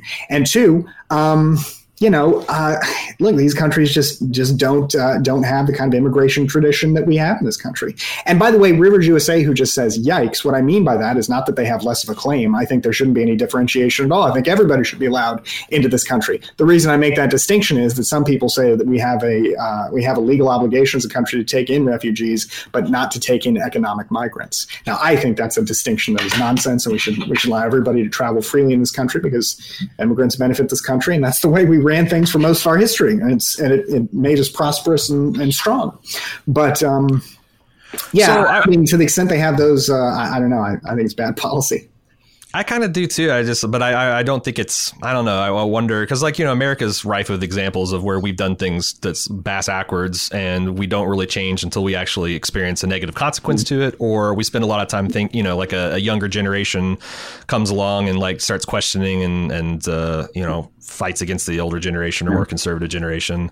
Yeah, Um, it's uh, but I, it's, it's one of the things I, I need to think about a lot because I, you know, um, it is a pr- tough problem if you have like these really great social safety nets and You know- it's as, as you get them on day one of a, crossing the border that could be a problem. I- I don't but I'd know also like to see what do you think about like states experimenting with like because I think that's what's eventually going to happen. Some of the more wealthy states Yeah. are going to develop some kind of like universal healthcare coverage and like extremely sounds generous, um, you know, UBI or something like that. And they're going to have some kind of like, well, you got to Yeah. move in the state and pay taxes for two years before you can get it uh, to take advantage of that, Yeah. which Yeah, I seems think, um, reasonable. There are certain i don't know the contours of this but there are certain rules about how a state can discriminate against citizens from other states like for example that I pesky think, constitution. I think you can't um, i don't know specifically what the rule is um, but i believe that it, you couldn't say for example you got to live here two years um, but uh, you know i think another thing that makes it difficult is just that most of the taxation in our system is federal and the state taxation is a comparatively smaller slice of it and the federal government hands money back to the states and block grants and things like that maybe There's a lot of headroom room- then, right? what's that Like there's a lot of headroom then because our taxes are low in comparison to the rest of the Western world. So like a state like California could just arbitrarily jack up their state tax rates to get a, a, a like Icelandic style social safety net. Yeah, I think we, And- I think we have less room than than folks might think. Like for example, I saw a great video by this guy knowing better on YouTube who um who investigated the question of costs of healthcare between the U.S. and the United Kingdom, you know, Great Britain. And what was interesting was um, that he said, yes, uh, Americans have lower taxes by comparison to the British, but when you com- when you add in the cost of taxes plus health insurance and then compare that to the taxes in Great Britain, which cover both, you know, ta- everything that you pay with taxes and then health insurance Fair enough. the British taxpayer is basically coming out ahead and getting the same Yeah. quality health care. So I don't, I don't know that we do have so much room to raise taxes. I mean, we, we probably have Yeah. uh, some depending paid- on who's being taxed, but Yeah, I pay twelve hundred bucks a month to cover me and my wife and my kid. So so I mean, so like if you're if you're bite. not replacing that immediately, that's a that's quite a bite, you know. But Hmm. Uh, I want to go back to because I I, I, I want to go back because we got uh, sidetracked a bunch of stuff. I want to go back to the existence of billionaires and how I'm troubled by it because I didn't feel like you really made me feel good about. Okay. Uh, I like to make okay. And this is going to maybe because I also like to kind of challenge you on like some some property rights things too because you mentioned um, you didn't have a problem with billionaires and and the, I, took a bunch of notes when you were talking to Serfs and you mentioned that uh, you didn't have a problem with uh, most wealth being inherited. yeah, I don't. That uh, Why? That does, doesn't Why does I that mean, not bother you? Look, if I want to give something to my kids, then I, you know, I should be free to do that. It's one of the, you know, that's one of the probably most uh, most uh, fundamental elements of the human experience is wanting to create a better life for your children than you yourself had, and that's that's one way of doing it is to pass on to your kids the best uh, best circumstances available.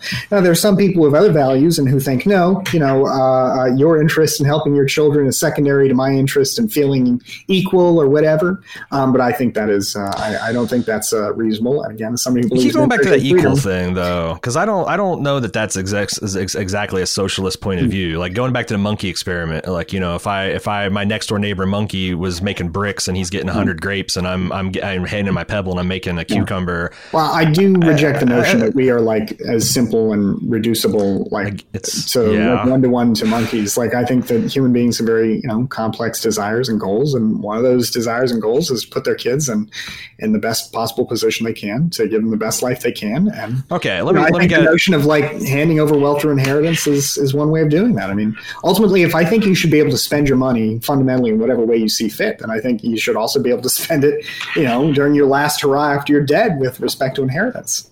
Like I don't really see anything different about that particular transaction. Um, so.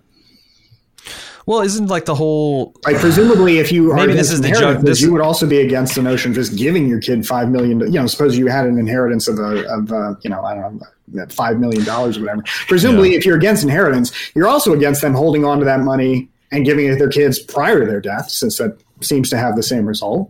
And presumably, then you're just against them having it in the first place because you don't want them to dispose of it in the way they see fit. I tend to make a lot of um, analogies and like pop culture references because I find it a good way to get people talking about the underlying issues. Because you know you get bogged down in like you know mm-hmm. uh, not engaging in my monkey metaphor, for example. Yeah. Um, we, we have a hard time uh, you know kind of talking about trying to get to the. I'm trying to get to like what what is what is your bedrock here on this because, and maybe this is just your intersection of uh, liberal democracy and capitalism because it seems mm-hmm. like capitalism would want to make the most effective use of that that capital, um, but then it goes against your uh, property rights and hmm. uh, unlimited well, ability to do whatever you want with your own money and giving different. that to your, yeah, your children. I mean, like efficiency and, and like the best use of, of capital and all that is dictated by market forces and ultimately it's mm-hmm. voluntary. Mm. You don't have to put your capital to the most efficient use if you don't want to. You can you can piss it away on, on, nonsense if you want. I mean, but that's do, ultimately do you, you're right how do you feel about death taxes then? Like um, you know, like a government takes X amount of money when you when you die. Yeah, I mean, I, I intrinsically I, I intrinsically don't like that unless there's some huh. some justification for it. I mean, ideally, what I would prefer, I suppose, would be to uh, to um, uh, to tax uh, tax incomes rather than tax accumulated wealth. But you know, uh, ultimately, if you if you could so, provide some kind of empirical justification that like this is the okay, best way to raise so, revenue, uh, and you know, and, and maybe okay, i am gonna make an attempt and and be be easy on me because it's not like I've I've honed this. This is like a brand new virgin argument. I've never heard it. Yeah, sure. Uh, uh, and I and I, have I've I've never tried it out on anybody. No worries. I, I, um, I try to be friendly. I try to be chill. You know. No, yeah, I appreciate that. Um, so property rights. Yeah. Isn't it weird that we're so strong about the concept of property rights when long term the concept of personal property is really kind of crazy if you uh, think about it in it, terms of human history and where we're at and where we came from and where we're going? How's it how's it crazy in your in your opinion? who gave you you own your you so you bought a house. Yeah. Um who gave you that land uh, yeah, I bought it from uh, you know the bank, and the bank. Uh, I mean, you know where I'm going with this. They yeah, got it for like some, they got it for some, but somebody, eventually somebody yeah. just came over and said, "This is mine. I found it first. It's mine. It's mine." So I'm gonna I'm gonna go in a I'm gonna go in another. In this we're gonna dovetail both the billionaire concept and private. Yeah, what, what you concept. just described there, like that that notion. I mean, ultimately is the same as like why do we bother having a state? I mean, presumably because we we think that uh, we think that the notion of having a state with uh, with uh, laws and courts and police is better than sure. A state or, or, the lack of a state where you just take what you want. Like, but like, uh, and you know, for what it's worth, I mean, I guess there is the notion of unclaimed land too. Although, I mean, that's that's uh, probably a site specific issue. And I mean, going back thousands of years, though, I guess there was an original claimant to every piece of land. You know, the only question is whether or not the land was passed peaceably or taken by force. Yeah. So that, that's the that so that's I guess that's one of my other like arguments for like future socialism is because it does seem like that um, I don't know. We all, as virtue of, of, of being the species that you know are the only conscious ones on the planet, that we all jointly own it. Yeah, I don't. Um, is that I not? Is that not, like I, uh, I? I don't know. I'm. You know, maybe the uh, like. It sounds like the argument is um, because uh, property was originally, you know, in some cases at least, you know, in many cases, I'll in say, all cases, it taken, was a smash and grab. I don't know that that's necessarily. You true, go back historically long enough. Probably, if, was, you, if, you, go back historically long enough, every chain of title has been broken up forcibly. I'll probably go with that. Yes. I go all right. All right. All right. Um, but I mean, saying what you're saying is basically, well, because there was some violence in human history, we should engage in basically one last act of violent expropriation and take everybody's land and abolish the concept of property rights. And that to me is like, you know, it's like saying, whoa, well, because whoa, whoa. one Who said crime, anything about violence? Yeah. Yeah. I mean, well, when the government takes something from you, that's violence. What if everybody agrees that that's what we want to do? That's that's like a fantasy. There's no situation which everybody would agree. There's only a situation where perhaps. Why do we? Say, why did, why do we agree to this situation just because the first monkey that claimed a, a, a rock gets it? Like, why do we agree to that? Because here's, here's my fundamental problem with neoliberalism is that it does wait, seem wait, wait, like there's a little what bit you're of saying here. Just to be clear, I mean, what you're saying is, um, and Post Normal yeah. asked who should get the land on the moon. The United States should get the land on the moon. But holy um, shit, you're violating the the this this the space treaty. Abrogate the treaty and claim the moon. but anyway, um, but be, beyond that, like what you're saying is ultimately the the um the notion or the idea is okay if we can democratically take everybody's take everybody's land you know, um, that's great. And the minority that loses out in this election, uh, you know, hey, they had their chance. They couldn't persuade their neighbors, so they lose their stuff. And that argument to me fundamentally is like, that that is the argument that has that has ruined uh, uh, that has caused the worst in American history. I mean, okay. every racial minority, for example, that was crushed by uh, mm-hmm. uh, crushed by by force of government or by the lack of government when it allowed their sure. their violent racist neighbors to to abuse and and, and ruin them. I mean that's oh yeah that's what, real, that's what like majority rule in and of itself unchecked means to me. So like the notion that we have uh, the notion that we have land um, that is all redistributed, but it's by a democratic election. That is not that, there's no special legitimacy to that to me. I mean, that could. But there's no special. That's, that's what I'm. But, but there's also no special legitimacy to property rights in general. Well, like I, I think I think there is. Um, how? Ultimately because I want this land as my property. I have acquired mm-hmm. it voluntarily. The only objection here that you've posed is that at some point in the indeterminate past, some kind of crime was committed at some point, probably. No, not even necessarily that, crime. Like so a person. What you're saying is, even though we've all engaged, you know, in as far as any of us have been alive, for the most part, in voluntary mm-hmm. transactions, those voluntary transactions are abrogated by the fact that at some point back in history, people who long ago died well, something, you know, some transgression was made, therefore the entire system of voluntary transactions is illegitimate. No, I mean, that seems to be even, what you're saying. Uh, so it could be as, as, transgressive as a person walked across a land bridge and said, "Yes, this is mine now." Yeah. Like that's no one. There, no violence was committed there. Well, I mean, like, that's like the original that, taking of the land. Right.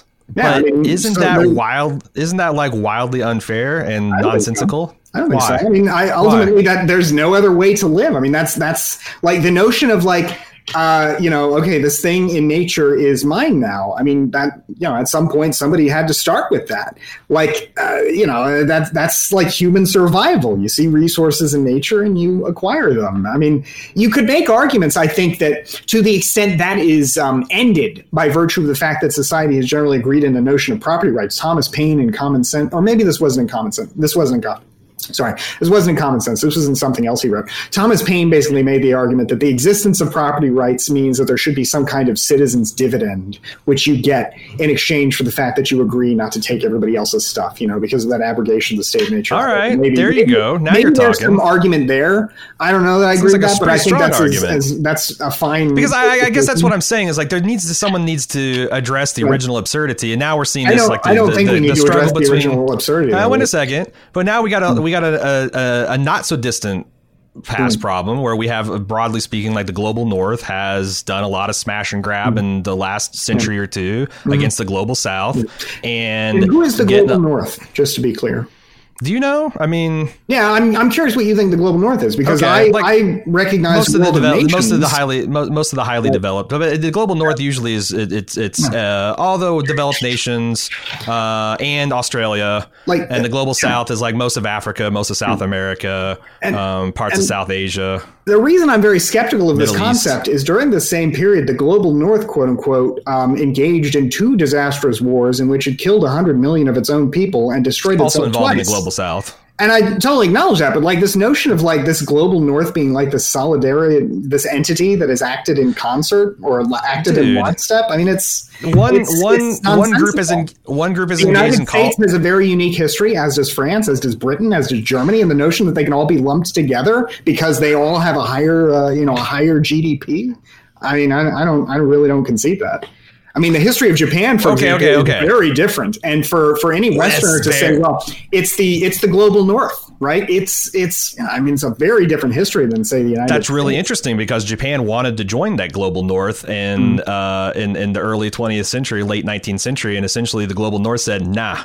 Yeah, so that, uh, we, that we're, we're going to hmm. deny your aspirations for imperialism, even yeah. though you have the means and uh, mm. and desire to, to carry yeah. out, because it's just that's not something we're going to let happen. Yeah, so that that to me seems like a very unhelpful term, like the notion of saying, um, you know, of the term social technocracy or technology, when in fact what you're saying, what I think you're referencing is the United States and Great Britain rejected Japan's attempt to um, to add a racial equality clause to the Versailles Treaty of I think 1919, and that was absolutely, uh, you know, that was terrible. But that was also something specifically related to the racism, specifically the racism of Great Britain and the United States. But you know, uh, France, for example, very very different history, very different country. Um, so to say like the global north excluded Japan, no, it was racist in America and Britain, you know? And, and so like, I think to just say the global north and the global south really kind of oversimplifies things. Yeah. well, here's the, here's where it's simple. There's one of those uh, bodies that have engaged in colonization and, mm-hmm. uh, you know, exploitation of the other. And mm-hmm. there's one that hasn't mm-hmm. like, you know, uh, no African nation has colonized parts of North America and kicked off the mm-hmm. native populations. And mm-hmm. uh, by right of conquest or discovery or whatever you mm-hmm. want to call it, just laid yeah. claim to these vast sums yeah. of territory and natural resources. And it just seems like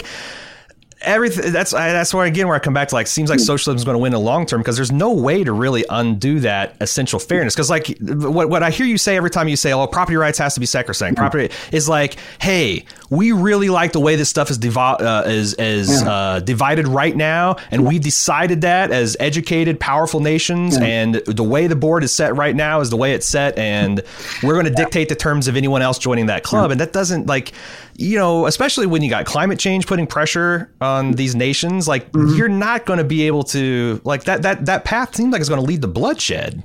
Uh, like, I, I, think that the path of like depriving people of their property rights historically is much like a lead to bloodshed. But again, and, I'm not talking about going around doing that. I'm talking about convincing people of this argument of the fact that argument? like base the fact that there has been a uh, mm-hmm. there's been a group of nations that have yeah. taken advantage of other groups of nations, yeah. and that wasn't fair, and we would never allow that to happen in the 21st mm-hmm. century. Yeah. And it's it's like it's it seems really unfair to freeze a state in the game and say like we took all these advantages and we used all these dirty tricks to get ahead, and nobody else can do it. Well, when, that's that's another thing. Like I feel like the uh, the uh, the advantages that the colonial nations got out of colonization maybe somewhat overstated, given that the richest countries in the world don't seem to have had any colonies at all. Switzerland, Norway, Luxembourg, Iceland, uh, Singapore, for example, Sweden. Yeah, but they also like. I mean, these countries actually were very much abused. Um, and and uh, Good, for example, but, Finland. But, Finland used to be a Russian colony.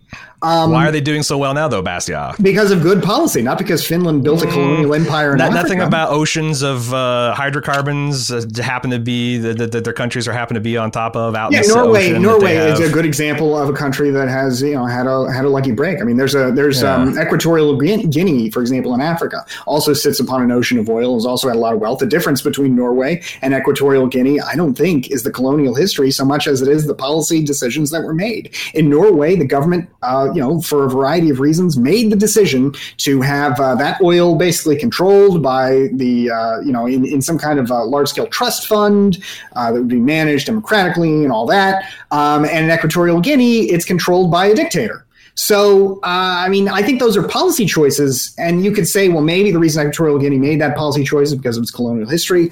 Know, I don't know. But and again, these are countries that you know, like this is a this is a country that um, uh, you know, like this is a country that didn't have a colonial empire that didn't. I mean, it, there were some, I guess, like Scandinavian trading posts around the world, but like nothing like Britain, France, uh, Spain. It feels like you're you know? arguing from the exception, though, because no, in general I, speaking, well, the, the yeah. most wealthy countries, sure. most powerful countries, did have large empires, sure. did have. Let's talk about some of those powerful countries with empires. For example, Portugal was the first in the the real global empire game, and Portugal mm-hmm. by uh, you know by the the uh, 20th century was still one of the poorest countries in Europe. Spain, which also had a massive colonial empire, uh, you know, only recently caught up with Western European standards of living. Um, and and keep in mind, Spain and Portugal were able to stay out of the two world wars for the most part. Portugal did was involved in World War One, but but neither of them. You know, I guess Spain did have the Spanish Civil War, but the kind of whole scale devastation that came with the world wars was so. Uh, I mean, these countries mostly, I'd say, mostly escaped it by comparison. Certainly, Portugal did. Um, so, like the notion that colonial empire equals great domestic wealth that, that no other country can catch up to. I mean, I just don't, I don't think is borne out. I mean, other countries that had great wealth, for example, like Germany, their colonial empires were relatively paltry. Italy, um, relatively paltry. Austria-Hungary, no colonial empire to speak of, and of course Russia, which became the Soviet Union. Though they had their colonies in Eastern Europe, they they had no overseas possessions really to speak of. Although they did try, they did try to get a colony in Africa after World War II, but the Allies. And they had their own vast resources and, and tracts of land. And but but I guess what I'm, what I'm arguing them. against here is the notion that there is like this easy north south divide, when in fact I think there are a few countries, no. for example, Britain and France, uh, that have serious and indeed ongoing colonial and quasi colonial footprints, and then other countries that have just I think got rich because of good policy. I don't know. I'm not like, think for example, So think about that. Because, you know, Africa, uh, post independence, a lot of African countries went for the socialist road, um, but some countries in Africa didn't. Um, uh, countries like, for example, Botswana, um, a sub-Saharan uh, African country that we've talked about a couple of times yeah. on this channel. Um, you know, it, you know, it really hasn't talked about in the news very much, but it's had gradually increasing standards of living. Uh, it's a relatively liberal, relatively capitalist democracy um, that certainly wasn't given any kind of special status by virtue of being a British colony. It was as abused as any other colony, um, but you know, through through good policy choices and had better outcomes. Um, similarly, uh, Zimbabwe, another British uh, colony nearby, made some really uh, well. Actually, that, that story is pretty tragic because they had like an inborn fascist regime in Rhodesia that really devastated things. Um, but uh, then afterward, Robert Mugabe took power, and his policy choices left the country pretty bad off. Um, so, I mean, I guess I just the notion that these countries are not uh, in any way masters of their own destiny. Um, that their independence basically hasn't mentioned, meant anything. I think is it's tough. Um, it's it's a tough argument because the thing is again of their agency.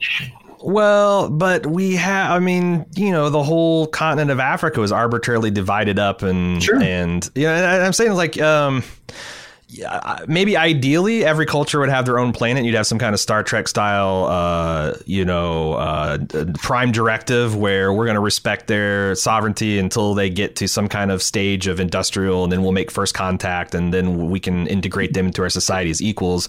And that didn't happen. And I'm, I'm not saying that this, this stuff was immoral. It's like I go back to the illustration of the first monkey that woke up and said, "Holy shit, I killed my brother." Do you think that? Um, do you think that it would be better if like different cultures had their own specific territorial entities? Because ultimately, I don't really I don't really think that that's necessary. Like in the United States, I think we have demonstrated imperfectly, but nevertheless, that people from everywhere in the world can. No, I'm not going with like a racial ethnic. It's more of like um, a quantity of people and a quantity of resources, and allow them to experiment to see, yeah. you know, because like there's not, you know, it's it's a, an impossible thought experiment. Like everybody could have their own petri dish, and but but what I'm getting at is it does seem like because you're, you're, talking about how Spain and Portugal Portugal got yeah. um, you know taken down as world powers. That was mm-hmm. because of like you know different. Uh, uh, military technologies uh, well, that that, um, for example, that, that, swayed the, the the the course of, of history. And it just seems like again at the end of the day, let's let's go a thousand years in the future. It seems ridiculous to argue that some nations or people should be wealthier than others because they had were like in a civilization like a civ 5 way were like a few trees up on the tech ladder than the others and they were able to take advantage and exploit things that others didn't and it's like I mean, I think uh, I think there's certainly an element of luck. Like Europe kind of lucked out with the Industrial Revolution. I don't think there's anything about about Europeans or something that you know made them inherently better. It just I think they they had a combination of geography and history that that kind of led to you know industrialization. The first spark being lit in uh, you know in in in Britain, right, and then spreading from there. But um, I guess I, I just uh, I think that policy choices are a lot more important than historical um, historical events. Not everywhere. I mean, for example, there are some places where you know historical events absolutely are still driving places down. For example, in Haiti, um, which was uh, saddled with a French indemnity for most of its history and then and then repeatedly abused. But I think that um, you know I think that that uh, you know, and there are, there are other countries with that kind of history, but but I think that um, policy choices uh, are more important, I think, than a lot of people give them credit for. And I don't think you can just sort of just divide the world in two and say, well, basically things are hopeless until one um, fundamentally gives a lot of resources to the other. Um, because I think the narrative that you know the global north is rich purely through exploitation of the global south is false. And indeed, I think the most tragic thing about some of that exploitation, I think the um, the most tragic thing about some of the exploitation is that so much of the wealth was wasted. Like the Spanish Empire, for example, which extracted huge amounts of wealth from South America, Latin mm-hmm. America, mm-hmm. or what became Latin America. I suppose it wasn't Latin America at the time, but what became Latin America uh, wasted most of that wealth in pointless wars in Western Europe, um, and ultimately uh, its dreams uh, were, you know, it, it, it ended in a crisis of hyperinflation, military disaster, and the country uh, at the height of its empire was no better off than at the at the indeed maybe even worse off than it was at the at the start of its empire. So like this notion that you know colonial empire made everybody richer, I feel like ultimately the the uh, I, I don't think it's all true or all false, but I think it's a little bit maybe more true than than you're granted. Hey, I, I'll, I'll, need to. Like for the French, uh, I think the French Empire. Uh, uh, you know, you could argue that the French Empire actually continues on to this day, given the way that they, um, the uh, the French government maintains um, requires some uh, countries in um, the uh, CFA region of Africa, the CFA being um, a currency I think pegged to the the euro um, in order to access their currency, um, France has this deal where it requires these countries to hold a certain amount of this money in French banks, and the conditions in which they can get access to their money, um, you know, are very limited. France has um, intervened in its former colonies, I think, over sixty times since their independence. So I think you could argue that in some ways, you know, uh, the legacy of colonialism is still very much alive, whereas in other ways, maybe in you know former British colonies, uh, it's it's less uh, less true. So.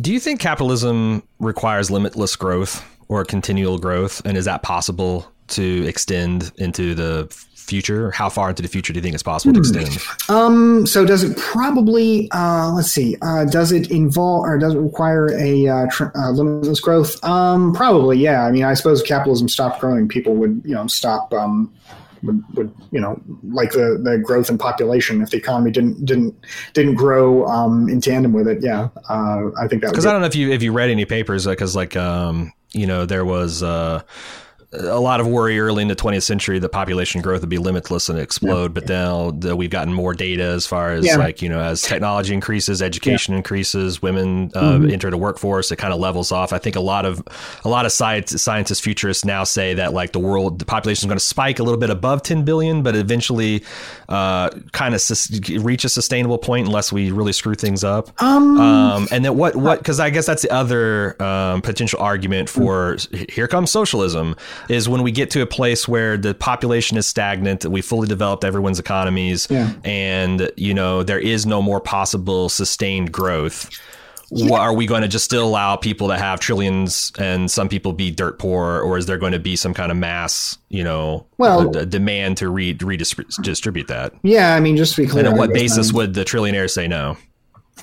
If if the population stops growing, like I don't know that yeah, that would itself like, change anything other than I guess that that um, there would be less economic growth because there would be fewer uh, fewer people being born. But I guess like it, I could still imagine an increasingly dynamic and efficient economy, right? Um, like, I mean, maybe I, I don't know though that the leveling off of population growth necessarily means an end to economic growth in any way. Like, you can you can imagine automation going along with it. So even though, for example, there are fewer people working in factories, there are more robots working in factories, and sure. I tend to believe that the desire of human beings to consume is basically bottomless, is basically limitless. Human beings consume almost, you know, I mean, I, I, maybe there's some limit, but I, I think we've reached it. Um, so uh, I think probably uh, growth could continue on forever um, you know, once we expand it out into space, um, you know, yeah. So I, I don't really. Uh, I mean, I guess if you imagine a situation in which we are trapped on Earth and can't expand um, I don't know, maybe that's that's different. But like if you if you were able to even even engage in the comparatively simple task of not even like colonizing another planet or a star system, but just like mining asteroids with with robot drones, um, like the amount of, uh, of precious metals in some of these asteroids is so so massive that just you know the the um, the uh, you know it, it, I don't know like maybe you get one of these platinum asteroids and you bring it bring it down to Earth somehow and uh, I don't know maybe you get hyperinflation because who gets that wealth? So well, I presumably whoever finds the asteroid and brings it back and turns Oh, it man. into it turns it into something they can um, sell. Because they, they they they did it all. Well, it depends. Like for example, if they had a government grant that paid for it, then presumably then some some part of that should go to the government. Um, you know, but if they, I guess if they raised it through private capital, um, yeah, then then yeah, I have no issue with them having it all. Presumably, it would be taxed the same way any other income would be. You know, so if you bring back your trillion dollar asteroid, you'd still have to pay whatever your tax on that is. But Where does the wealth um, inequality get to before you start having moral and ethical issues with it? Is it limitless? Like someone could Um, literally be a, um, uh, a quintillionaire and you still have people starving on the planet, and it's still like, well, they earned their money fair and square. Because I, I go back to like, um, I'm going to make another pop culture analogy. You watch The Walking Dead? yeah, I've seen The Walking Dead. All right, so you got Rick Grimes. He's got his post-apocalyptic band of survivors, and uh, everyone's you know surviving on their meager portion of beans. And then someone rolls up, uh, and they've found a factory that had beans in. They got a billion cans of beans now. Yeah. Does Rick Grimes let that guy keep his billion cans of beans if everybody else has got one or two cans of beans? Well, I mean, Is in, there in- what's, what's in the moral society- ethical argument? And, And, then like. oh, I'm sorry. And then if we think of ourselves as a global species, how are we not like in this like currently? I mean, I'm saying we could think our way out, we could evolve our way out, we could technology our way out, but it seems like that's the situation we're in, which is, Is- why I think socialism has the appeal because that just seems Yeah, I, I totally understand the appeal of socialism. I mean, you got something, I want it. I get it. I mean, I get it, man. I like. it's I, not just I want it, I need it. I need it to live. Sure, need to like the notion of like needs, but I'm already conceding that I want to have a social welfare state that will provide basic needs. I don't think though that that's really where most people want to stop. Like for example, you keep talking about trillionaires and billionaires, but at a certain Mm-hmm. point, like uh, you know, like the at a certain point, there are diminishing returns in some ways. For example, does the billionaire really have so much more uh, power to influence our politics than the multimillionaire? Does the quintillionaire really have Yes. too much more power at that point? Yes. What Oh my exactly? is God, the- yes. Like for example, Michael Bloomberg spent two hundred million dollars, and what did it get him? Fucking nothing. He got he won an election in American Samoa. You know, and that was the most money I believe any single uh, candidate ever put into Man. their own election. Like you know, he's a terrible like, candidate. Notion that it's just money, right? I think that there's. I think it's more. What if he had an ounce? What if he had an ounce of charisma? yeah, and what if he had an ounce of charisma? Apparently, if he had an ounce of charisma, he probably wouldn't have had to spend two hundred million fucking dollars to do it. But Uh, but I'm saying that like there's that's a, I I just think that it's it seems okay. I, it feels like a ridiculous statement to say that a billionaire or even a trillionaire has no more political power than No, no, a I'm not, multimillionaire. I'm not saying that, but I, I am saying that at a certain point, I do think there are diminishing returns. Like, but but let's say I guess that I I concede what you're saying, which is at a certain point, okay, you can you can spend a lot on political messaging. Okay. Well, um, fundamentally, I don't have any issue with the ability of people being able to put out as much messaging as they want. Um, I feel like that's a fundamental, like, free speech issue. You should be able to, you know, do as much uh, free speaking as you like. So it's a tough you- problem. I'll grant that. yeah, I mean, I don't, I don't think that there's any, any, uh, any justification to limit that. Like, for example, the, um, you know, when we talk about it, we always think about causes we don't like getting this money. But you know, suppose a cause you do like gets this money. Like I know Destiny talks about like the, you know, some cause for uh, for global warming, for example, to to raise awareness about that. So suppose some trillionaire or some billionaire like Mark, um, uh, what was his name, Steyer, comes in and says this is the biggest issue of our time. We need to spend millions and millions of and millions of dollars on messaging to make it uh, clear that everybody uh, uh, you need to do something about climate change because this is a big issue. Does anybody? I mean, do you have a problem with that? Uh, I mean, under the current system, Like, no, is it message? Is it message dependent, or would you be willing I- to say, "Look, I, I- I don't guess- care what your message is, whether I agree with it or not. Basically, I want to muzzle you because your voice is crowding out other voices." yes, I agree. I think I fall more on that side. Okay, so because how, I, yeah, so whose voice is crowded out? Like what what when you buy I understand like there's only so much TV advertising out there. Okay, there's only so many minutes in a day, there are only so And I, many I will grant before we start that this is a very tough problem that I spend a lot of time thinking about. Yeah, so, like I- I, I get that this is not like easy. Like, oh yeah, just muzzle the right people. Like, yeah, I get that. Yeah, I just I, I think that it um, I think ultimately you know one of the great things about the internet is that it has made it much easier for people to to have an audience who otherwise didn't have one before, um, and to to build an audience not just based on on cash but on you know on charisma on other things as well. So I'm not saying that you know I mean money certainly helps. Um, I don't deny that at all, but I don't think that. Um, I one don't think it helps so much that there's any justification to therefore you know violate freedom of speech. Um, but beyond that, I mean, I guess even if it did, I think freedom of speech should take priority. You know, so um, well, I think there's a case for limiting it when you have. Um, when you have uh, you know like a very limited spectrum like when there's only so much space like on the on maybe on a you know on a uh, you know you know back like in in former times where you, you had three channels you know and and the government you know was was handing out licenses for those three channels and there was only so much bandwidth. I think there's some more case there but but uh, you know today where there's so many ways to reach people i just i just don't see it Man, it seems like uh, that that's uh, that argument cuts both ways because it's it's so easy to get your your your voice out there and anyone can do it. Then it's uh, you you gotten back to like it's kind of like dumb luck whether you get an audience or not.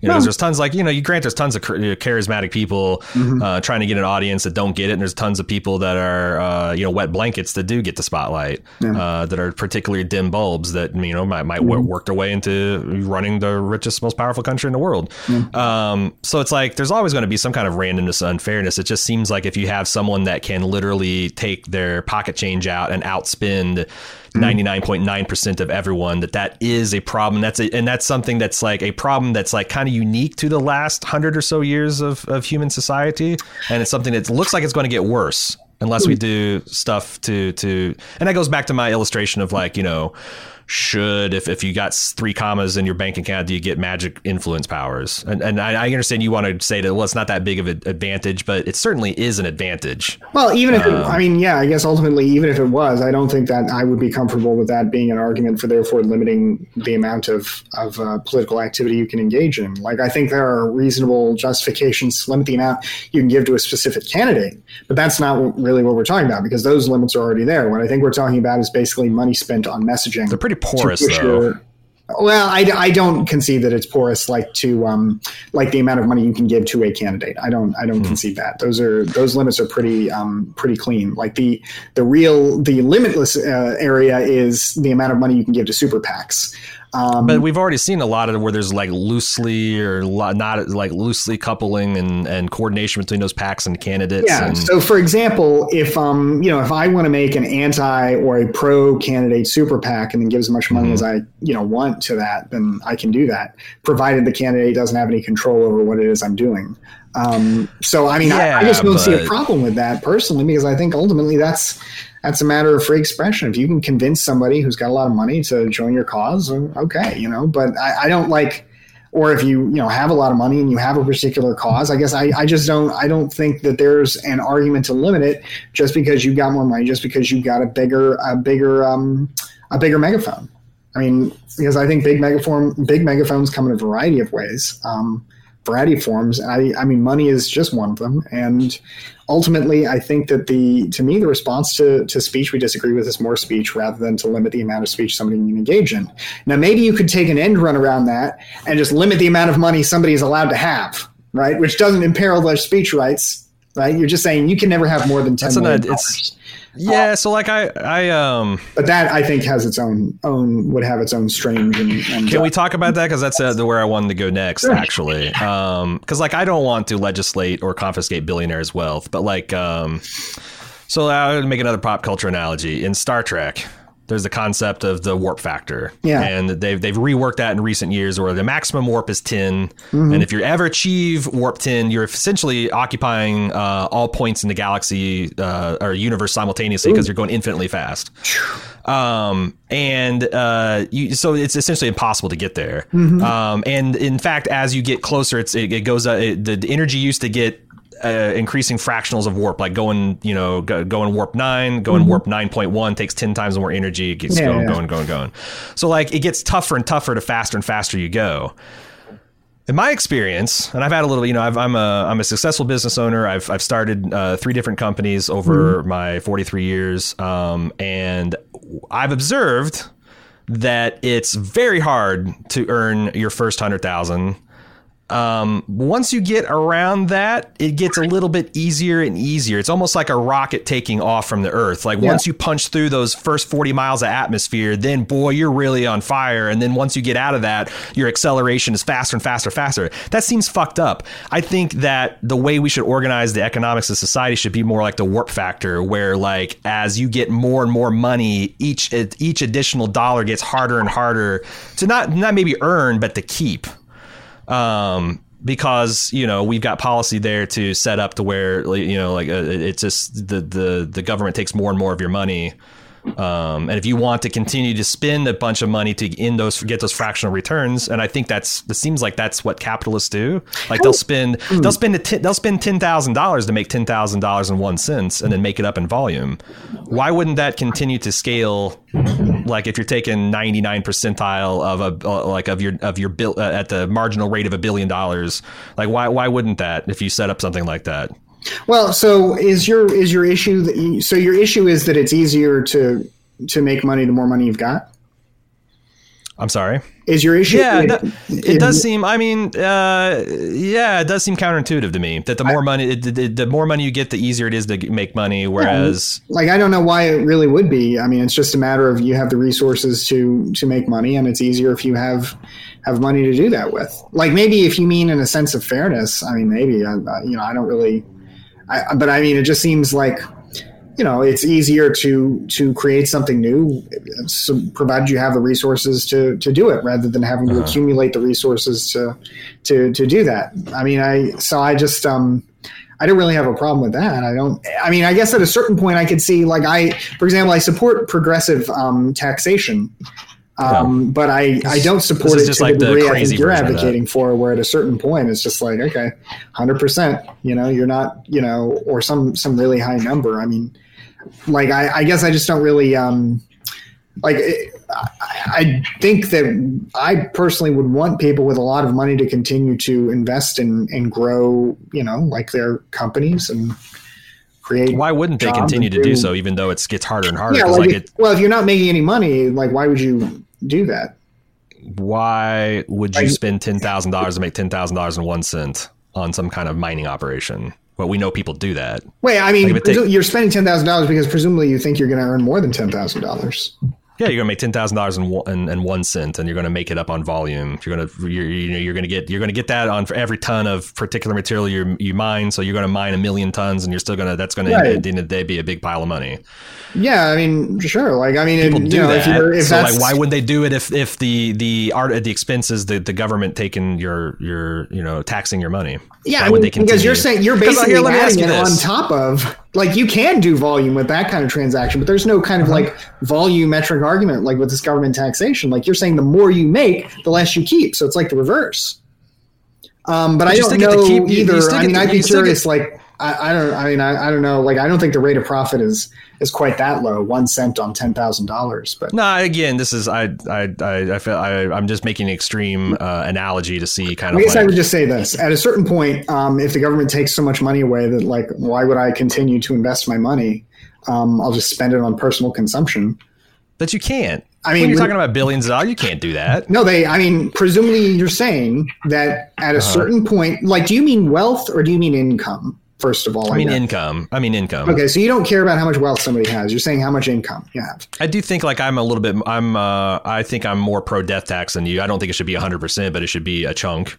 But yeah, like I, I think it's. Uh, let's let's let's Okay, just take on income. And just to be clear, by de- death tax you, tax, you just mean the estate tax that we were talking The about. state earlier. tax. I, I use the. I like to use a pejorative term just because it's funny. Okay, I was just curious because I, you know, Yeah, the I estate we were tax. using both terms. Um, so I just don't. Um, yeah, I guess uh, I don't really. Uh, like I don't really understand people- the point of like of limiting it to the point where they're not gonna want to invest it. Because I understand like the notion of we want to have taxes for the purposes the purpose of um, you know, uh, uh, taking care of people at their basic levels for whatever your motivation for that may be. But I don't know that that requires that you just say, okay, at a certain point, you can't make any more money. Like, I think there are two different interests here, really. It seems to be what we're getting at. On the one hand, I am It's interested. not you can, wait, wait, wait, in- wait a second. I want to, I want to make sure we're clear. It's not Yeah. that you can't make more money. It's just that it gets harder and harder to make those marginal returns. Yeah, so like at So a you're certain always point, still making more money. at a certain point, though, presumably the juice is not worth the squeeze.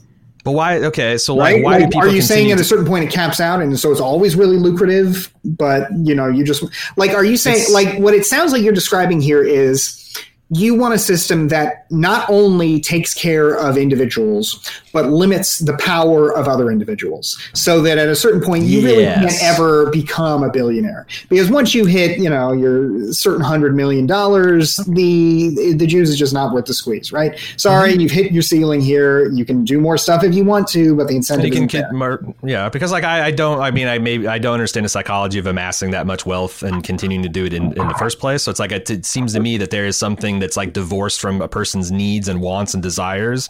Um, so why not exploit that and just you know. Like okay, you can continue to rack up the score, and you continue to have a, but it's it's going to get harder and harder because we're going to take more Yeah, of like, your money and like use what it for is the society's yeah? What is the reason for doing that though? Like the Uh, it- so it is. to- So it is back to my example of like a, a billionaire buying mind control technology. I, you know, Well, like um, what is the? I mean, you're talking about presumably you want to limit lobbying though, right? Yeah, or just like just just the outsized influence because I do feel like that like that much cash and that much power is kind of like it's like a a, a giant solar mass. It literally warps the things around it. Um, Yeah. and uh, so like if you can devise a system where you still grant that people will want to make more money for whatever competitive desire or whatever, uh, that, that that yeah you can do that, but it's just going to get hard instead of like it is now or it gets easier and easier. It gets a little bit harder and harder. I just I don't know. I mean, so the only tool presumably to do that you'd say is tax policy, and so you're just going to tax them more, like because you don't. I mean, because presumably all the th- like you don't want rich people to be able to put out more messages. You don't want them to be able to buy more property. All these things they can do. You just want to limit their basically freedom of motion by limiting their you know max amount of of money, right? Yeah, I Yeah, I guess. guess I'm curious too. Like, isn't there? Because it, it only, seems like you uh, have no problems like limiting people's maximum political power, Yeah, I mean, ultimately, and there is a there- is a coupling. You might say it's loose, I might say it's strong. There is a coupling between political and economic power. So, like, why are we so like you know why can't someone just become a warlord and have demand the fealty of the entire world? Like, why do we put limits on people's political power, but the economic power seems like that's way off the table to touch or even or even talk about it? Like, because like I can tell the concept seems crazy to you, and it might be. Yeah, I mean, I well, I do. I don't think there's an issue of some trillionaire being able to found their own military and you know take on the United States or whatever. I mean, they can't even.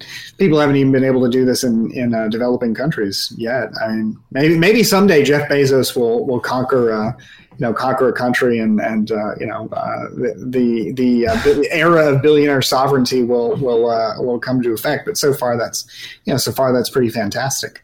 Um, and they're already pretty rich. So I, I don't know. I mean, I guess there are get- yeah, there are certainly, richer, um, yeah. examples of people like uh, Class for Days just mentioned Jeff Epstein, right? Who certainly was able to uh, skirt around the laws by virtue of being rich.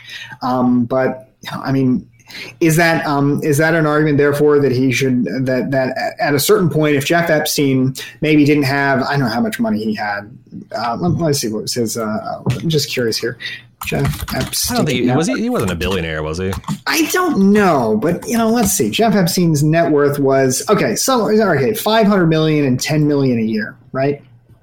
Ten million a year. Yeah, that's a lot of money. Um, I mean, is that is that like warlord money? I mean, is it possible that perhaps we've just got uh, you know we've got What a about some of these guys from like the old Russian system who have pocketed like you know billions and billions, and they seem to be Yeah. untouchable? Like we try to you know um, you know buy Mm-hmm. set legislation to keep them from moving around and to track down their tax havens, and they just set up new ones, and it seems like there's nothing we can do about it. Like if we had prevented that from happening in the first place, it Mm-hmm. Well, seems like I it'd be smart policy. Yeah, because again, we we agree that uh, individuals shouldn't have too much power because they use that to kind of dominate and fuck with things and skirt the rules and you know impose uh, restrictions on other people's freedoms and, and rights and, and welfare. So like I just I, Like again, it's a thought. Like Like, what kind I, of huh? restriction on freedom has uh, you know are these uh, billionaires kind of imposing on us? Um. So. well, you got me. Uh, Well, like, Um, the one that I typically hear is from conservatives when they talk about social media, and they say that Facebook is actually restricting our freedom of speech. You know, um, Mm-hmm. uh, and Facebook or or Twitter or all these sites that are banning conservatives are restricting freedom of speech. Um, And I think you could maybe you can make an argument that there are some you know there are some lobbying interests out there that are actively um, are actively like anti-freedom, like uh, private prisons, for example. Well, you go okay. So let's go back. Certain things to remain crimes for the sake of, uh, you know. But but I guess on the whole, I just am not really sure what. On the so, whole, that seems like an exception rather than a rule.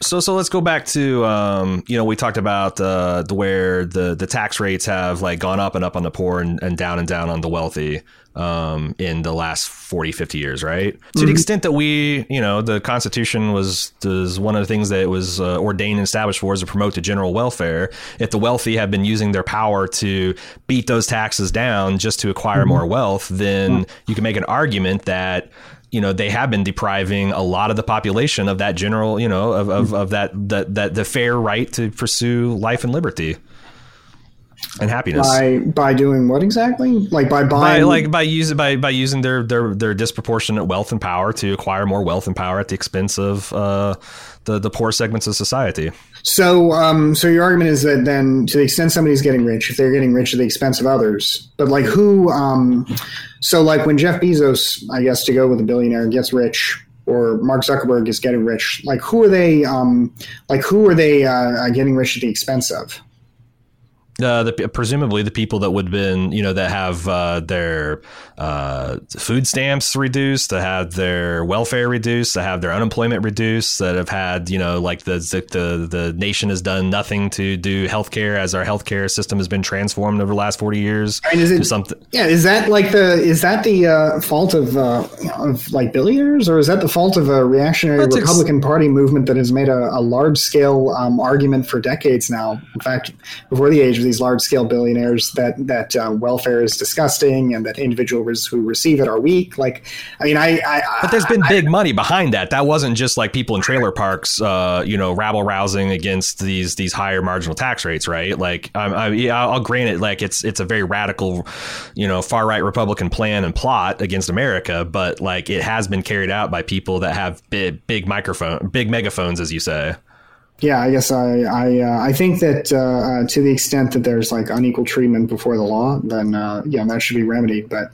I don't know that um, I don't know that it is uh, uh, that it is like fated that that people who have more money um, are you know invariably like immune to the law or or you know so on. No, I but um, to the extent that you know again like this might be just me arguing for higher marginal t- tax because yeah, like that's something I think we both can agree on. And higher marginal tax rate to pay for uh, social welfare programs, um, I think would be reasonable. Because the harm is like, you know, I'd argue is like, unless you're uh, arguing that like our schools are adequately funded, our health infrastructure is adequately funded, or safety yeah. nets are adequately funded, that that is a real harm that wealthy yeah. people have, by and large, disproportionately fostered yeah. upon the the not well, wealthy people. I would I would say this: I don't really um I don't really care about the fact that um some people have more money uh, than others. What I care about is the fact that you know if we have these essential services and they're not properly funded, and the only way to fund them, uh, you know, realistically, is to have higher taxes on the wealthy, then we should have higher taxes on the wealthy as a matter of necessity, but not as a matter of like uh, as a matter of well, this is uh, uh, this is inherently just. No, it's necessary. I mean, the same reason I think it's like taxation generally, right? I uh, I I am one of those people who views taxation fundamentally as a form of coercion. As many votes as you may have, there is still an element of coercion. There are still people out there who would not agree to pay taxes uh, by any other way other than being forced to do so. Um, so sure. there's, there's, still an element of coercion there, but it is mm-hmm. necessary for for any society to exist. So, um, so I'm, uh, you know, I'm interested like in inequality arguments that can empirically say, okay, there's a certain amount of social instability at a certain point of inequality, and I can empirically demonstrate to you that there's more crime and on and on. I'm kind of oh, interested you, in that. If, um, you, if you could really, you know, if you could demonstrate that, then I'm kind of interested in that. But um, have you heard of, of, of Beau of the Fifth Column? Yeah, I have. What do you think of him? Um, he seems he seems all right. I mean, I, I haven't uh, dug too deeply into he him. Had a really he, interesting because I don't know. He's he comes he comes across as like sometimes a pseudo military contractor, and I'm not sure how much he's full of shit and how much he's not. Yeah, I don't know. But he made a kind of a, video about six seven months ago arguing that like mm. uh, you know there's a CIA handbook on how to destabilize a country, yeah. and essentially as you find a, a segment of the society that's like fifteen percent is what you need uh, that feel like they're put upon and they're going to be super susceptible to propaganda and agitation And to the extent that the only defense is to make sure those people don't feel marginalized and don't feel like there's an unequal system, that's like the defense against those dirty tricks. And he drew a, a comparison between uh, like an African American population mm-hmm. that, like, you know, by us continuing to allow certain communities to uh, languish in, in, poverty and with uh, not as many opportunities, uh, with with inferior schools, with uh, unsafe drinking water, that we are essentially it's a national security yeah. issue. Yeah, and to the extent yeah. that there's money aligned against that and saying, "Oh, it's too expensive, we can't fix it," then there there's uh, you know, again, I, I we probably don't have time to to, to to tear into that, but I thought that was an interesting kind of like economic rationale for why we should quote unquote confiscate people more people's money and well, and I, and help the public with it. Yeah, I would only say this. I am, and uh, somebody just linked a uh, an article from the Economist saying the stark relationship between income inequality and crime. Uh, and I, the Economist is my favorite news source, so I'll be sure to check that out. I'm a big um, fan too. But I would say this: um, I am uh, I am inclined to think, um, and maybe this article will change my mind. I'm inclined to think that if you have, um, you know, if you've achieved your uh, your basic standard of living, uh, and and everybody in your society has a relatively comfortable life, then it doesn't so much matter what what uh, what people are making. Oh my God, archivist, are you seriously saying favorite news source are you a Nazi because you like The Economist? That's ridiculous. Come on, like um, that, that is so that is so. I don't, I really don't know why you would go there say The Economist is a Nazi news source or like you're a Nazi because The Economist is your favorite news source. Come on but I, I, um, yeah, I, I, mean, and I, and I'm on the opposite. I still, I, I, don't, I didn't quite get persuaded that like, um, maybe billionaires aren't a problem, but like there is a point where someone has so much money and so much access to ma- ma- material goods and, mm. and, and personnel and, and other forms of power that it, they become essentially mini gods and more powerful than the pharaohs of old. And is that like, did we work this hard to get a liberal, liberal democracy yeah. just to return to kind of some kind of like feudalism with extra steps to yeah. put in like a Rick and Morty terms? Look, um, first of all, I like our archivist just said, maybe not a Nazi, but at least capitalist. Yes, I will concede that I'm a capitalist and that it's very different than, than Nazi.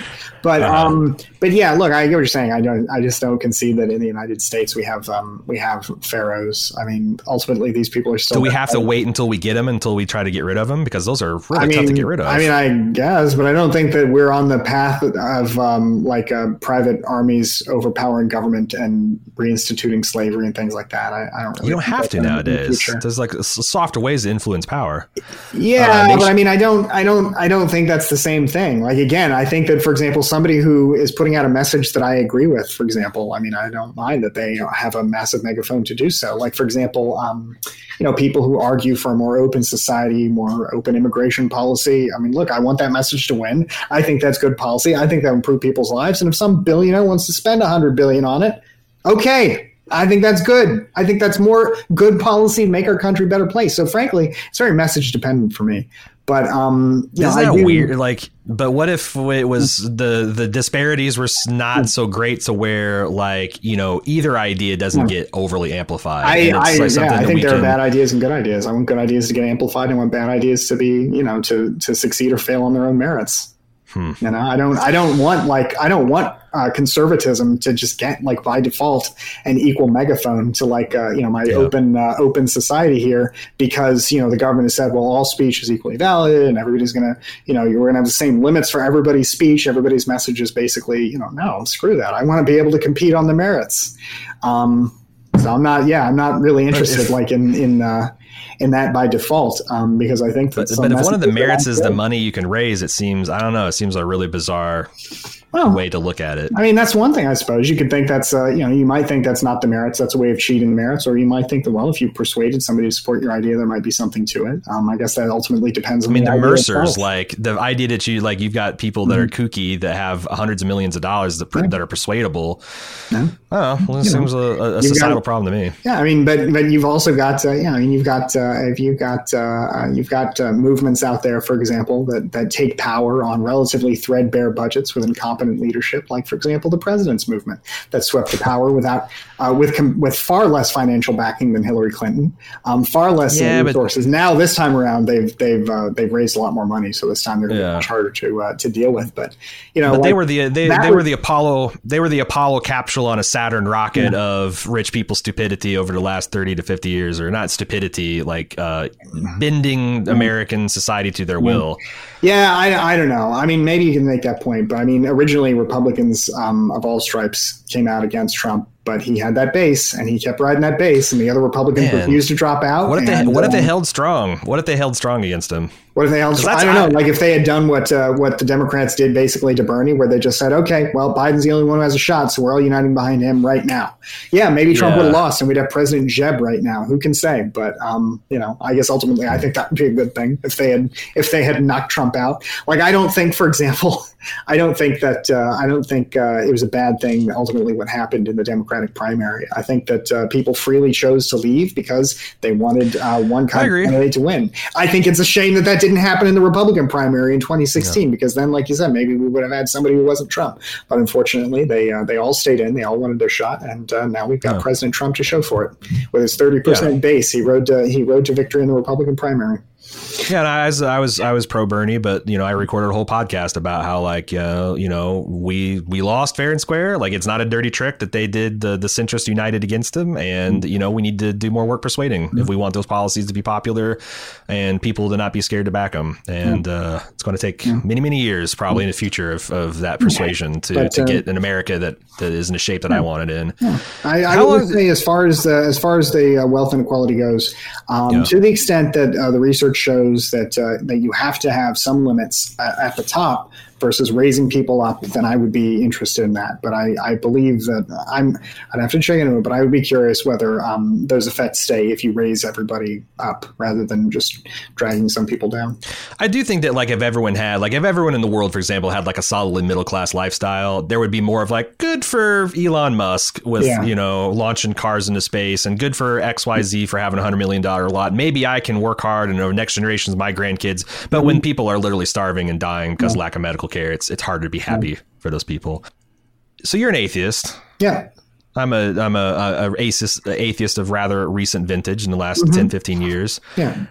Did we as atheists fuck up by throwing the community bath or the community baby out with the the God bathwater?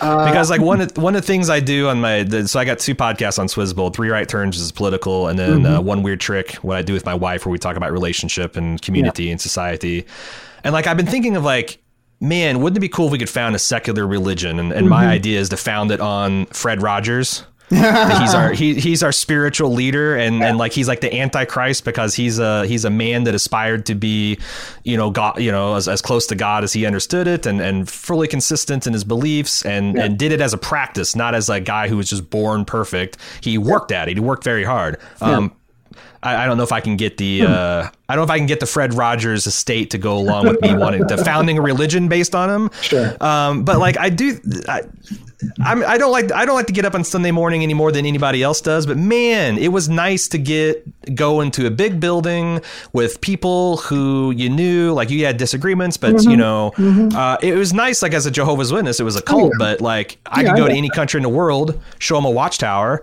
mm-hmm. and they would give me their wallet. They would give me a place to stay. They would, you know, um, what can we do as secular people to encourage? some kind of community because I think we need it, and that's why one of the reasons we're getting badly out organized. Yeah, so I, there is that spiritual thirst among uh, among a lot of people. Um, I don't know. Sometimes I wonder if maybe I channel that out through kind of the ceaseless patriotism. Like maybe that's my way of expressing that need to to be a part of something greater. Um, I think about that. Rally sometimes. around the flag. Yeah, I can see know, that. Like maybe that's maybe that's an element of it. Um, we know, have to go. I mean, we have to. We'd have to start pushing back against this thin blue line and skull yeah, punisher flags and yeah, shit like that. Yeah, I mean, once I That's do really gross. Believe, yeah, I mean, I know there are people out there who say, you know, I don't like any nationalism or whatever, but I think that once you throw it out altogether, um, any, I mean, you're basically, I think, throwing out any hope of political change, political power, because I think every successful movement in this country has has uh, maybe not wrapped itself in the flag, but certainly uh, uh, waved the flag um, to make progress, and and I, I, think have called on us to live up to our ideals rather than said, you know, abandon your ideals and try something new. Um, so uh, I think you're absolutely right, Pookman. You got to value the nation, value changing it. Good point. An archivist mentioned the civil rights era. Um, yeah, civil rights era. I mean, I think you know Martin Luther King, for example, uh, called on people. Even his letter to Birmingham jail, where he you know railed against white moderates, he called on them to live up to their highest uh, you know ideals. He cited Jefferson. Jefferson, of course, also the man who who held uh, you know perhaps the uh, if not the biggest slaveholder, one of the biggest slaveholders of the founding fathers. But you know, this is also the man that wrote the Declaration of Independence and who uh, contributed a great deal to the progress of, of human freedom as well. Um, you know, despite his own uh, uh engagement in, in some of the highest deprivations of that freedom. So. Um, I guess I would say that there does. I, I do acknowledge that that hunger. I just don't know that um, the attempts to kind of create um, open alternatives to it, like this is a secular church.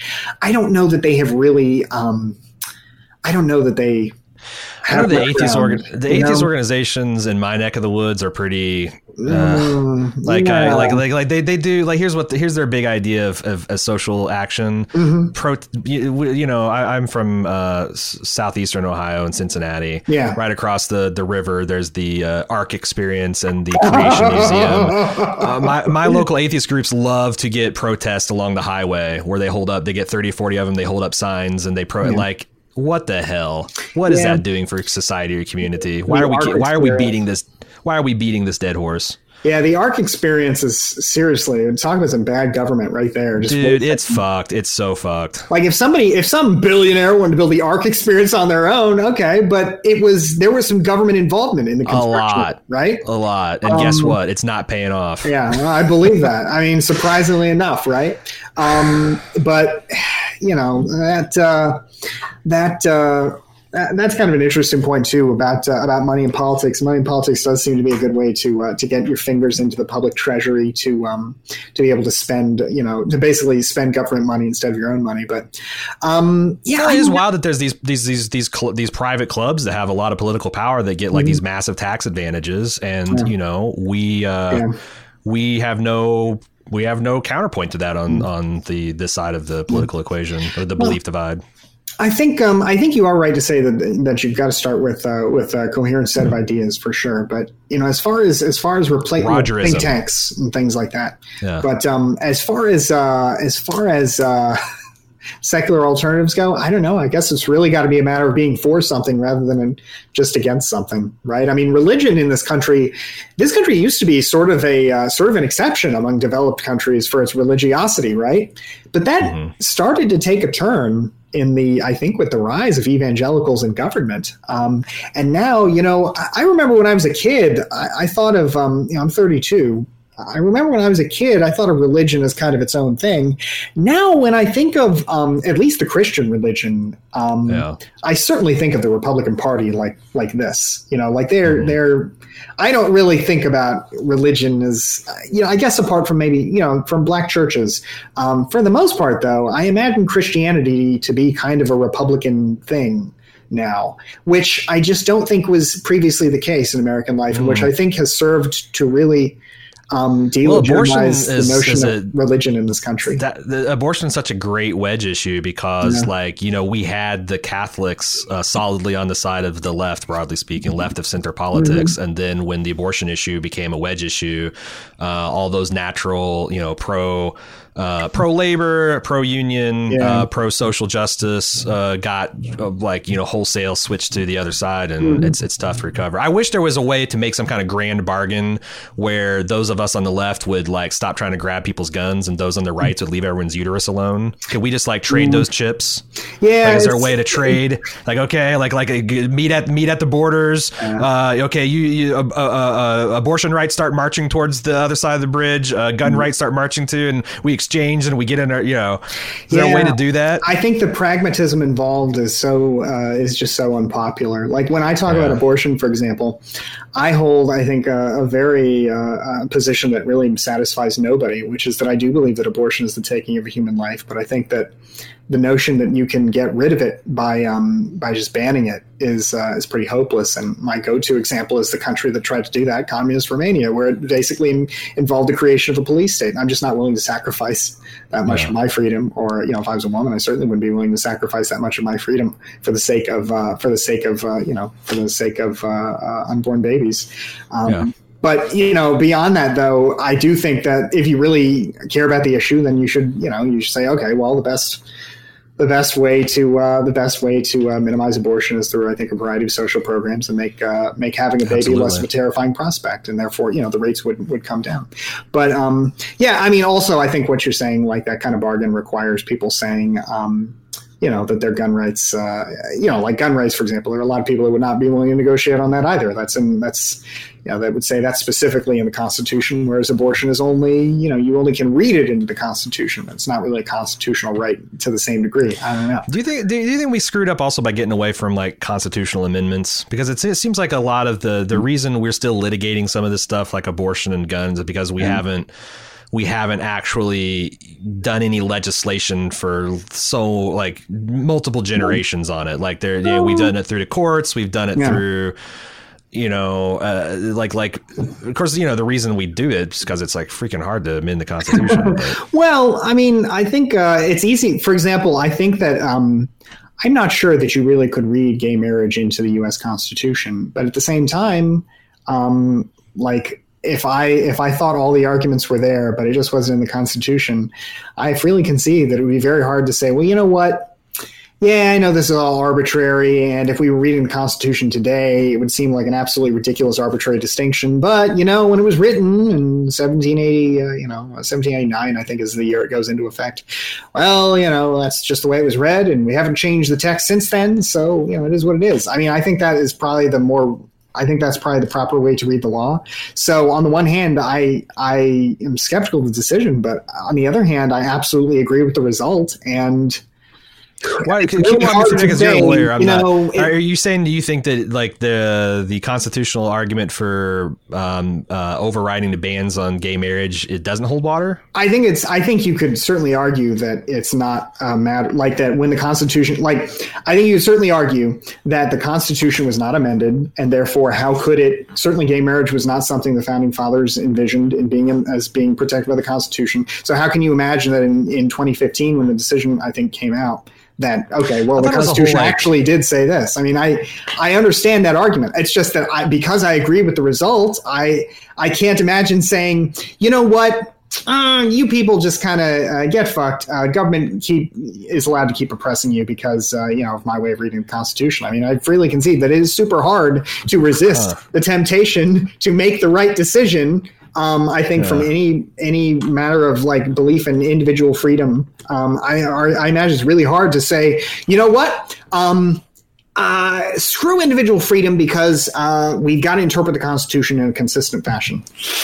That's a hard. That's a really hard argument to I make. thought it came down to like a full faith and credit. Like you know, like if you get gay married in California, then you move to Alabama. Yeah. Alabama can't say that you're not yeah. married. I believe that so, was already in effect at the time, but Alabama could still refuse its own to uh, recognize you know, marriages. Hmm. Yeah, it could still. I, it couldn't. I don't think it could refuse other states' licenses. This is my field of expertise here. I'm speaking mm-hmm. on, but I don't think it could refuse other states' licenses. I think it was just that um, it uh, it it uh, could refuse to grant its own licenses. So, um, you know, but anyway, I uh, I think that's a, I think that's a tough argument to make when you're talking about a compelling issue of individual liberty. Um, you know, uh, but that being said, um, uh, that being said, I think the reason that that happens is, like Kemp Soldier 88 says, that's not a hard argument to make.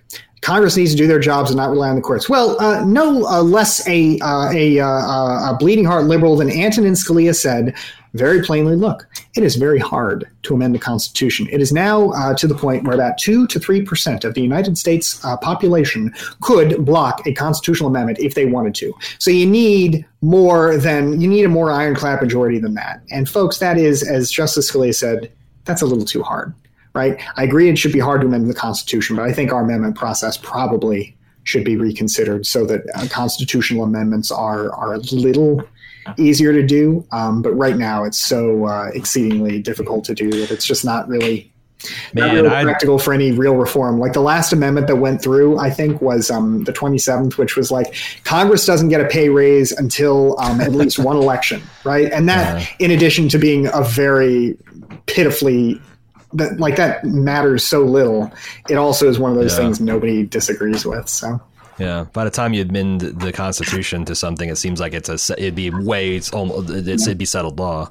I'd love to if we ever had another conversation. I'd love to talk about like uh, you know ways like political reform and like ways we can you know yeah. de-ossify some of these systems because yeah. uh, I know it's a it's a complicated engine and you start sticking you know wrenches in these gears and that like a lot of people like just throw over the electoral college get rid of this uh, redo the reapportionment act. And it's like i would really love to get in the weeds about like the pros and cons of some of that stuff too at some point.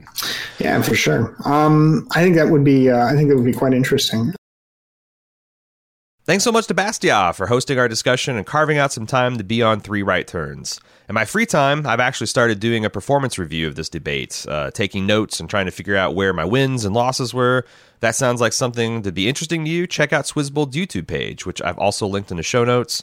By the way, if you do check that out, please subscribe to keep up with our new video content. Plus, we really need like 100 subs so we can get a nice YouTube URL that doesn't look like 256 characters of just hot garbage. So if you can help out in that regard, I'd really appreciate it. Again, please check out the show notes if you want to see and hear more Bastiat. But briefly, his channel is twitch.tv slash Bastiat. His Twitter is everyday Bastiat. He streams several times a week breaking down political and judicial news and opinions and is probably brawling in a nine person Discord debate as we speak. Check him out. I think we'll be chatting again at some point in the future. So if you enjoyed this one, be on the lookout for round two sometime to come. After you've heard it, how do you think I did? Let me know at three right turns at swizzbold.com. There's also a discussion thread for each and every podcast at reddit.com slash r slash swizzbold. I'll be back next week as Swizzbold puts out two podcasts in one week. It's a first for Swizzbold. Cecily and I will be sharing some life hacks and giving life advice over at One Weird Trick, and I'll be back with some more fresh political thought on Three Right Turns. If you love what we're doing here at Swizzbold, please check out our page at patreon.com slash Swizzbold. Our independent podcasts are 100% supported by you, the listener. You get cool custom Reddit flair, access to our bonus content, and suggest topics and raise questions for a monthly live stream with me, Jim, and Cecily, which is coming up real soon. It's looking like it's going to be uh, sometime in the evening of probably June 4th or 5th. We'll have the exact date nailed down on Patreon early this week. On that note, I'd like to personally thank all of our Fred level patrons Arvin Rao, Laura Luthi, George P. Burdell, Kira Grusho, Jared Harrelman, Mark Hahn, Greg Rasp, and Angelo Morano. Thank you very much. We couldn't do it without you. See you all back next week, and until then, happy Memorial Day. And as we honor the memory of our fallen soldiers, I'd encourage everyone to reflect on the principles and ideals that these men and women died for, honestly appraise whether our country is living up to those standards, and think about what we personally can do to realign those as necessary. On a related note, don't forget to check your voter registration status at vote411.org because deadlines for the general are fast approaching in many states. Have a great week.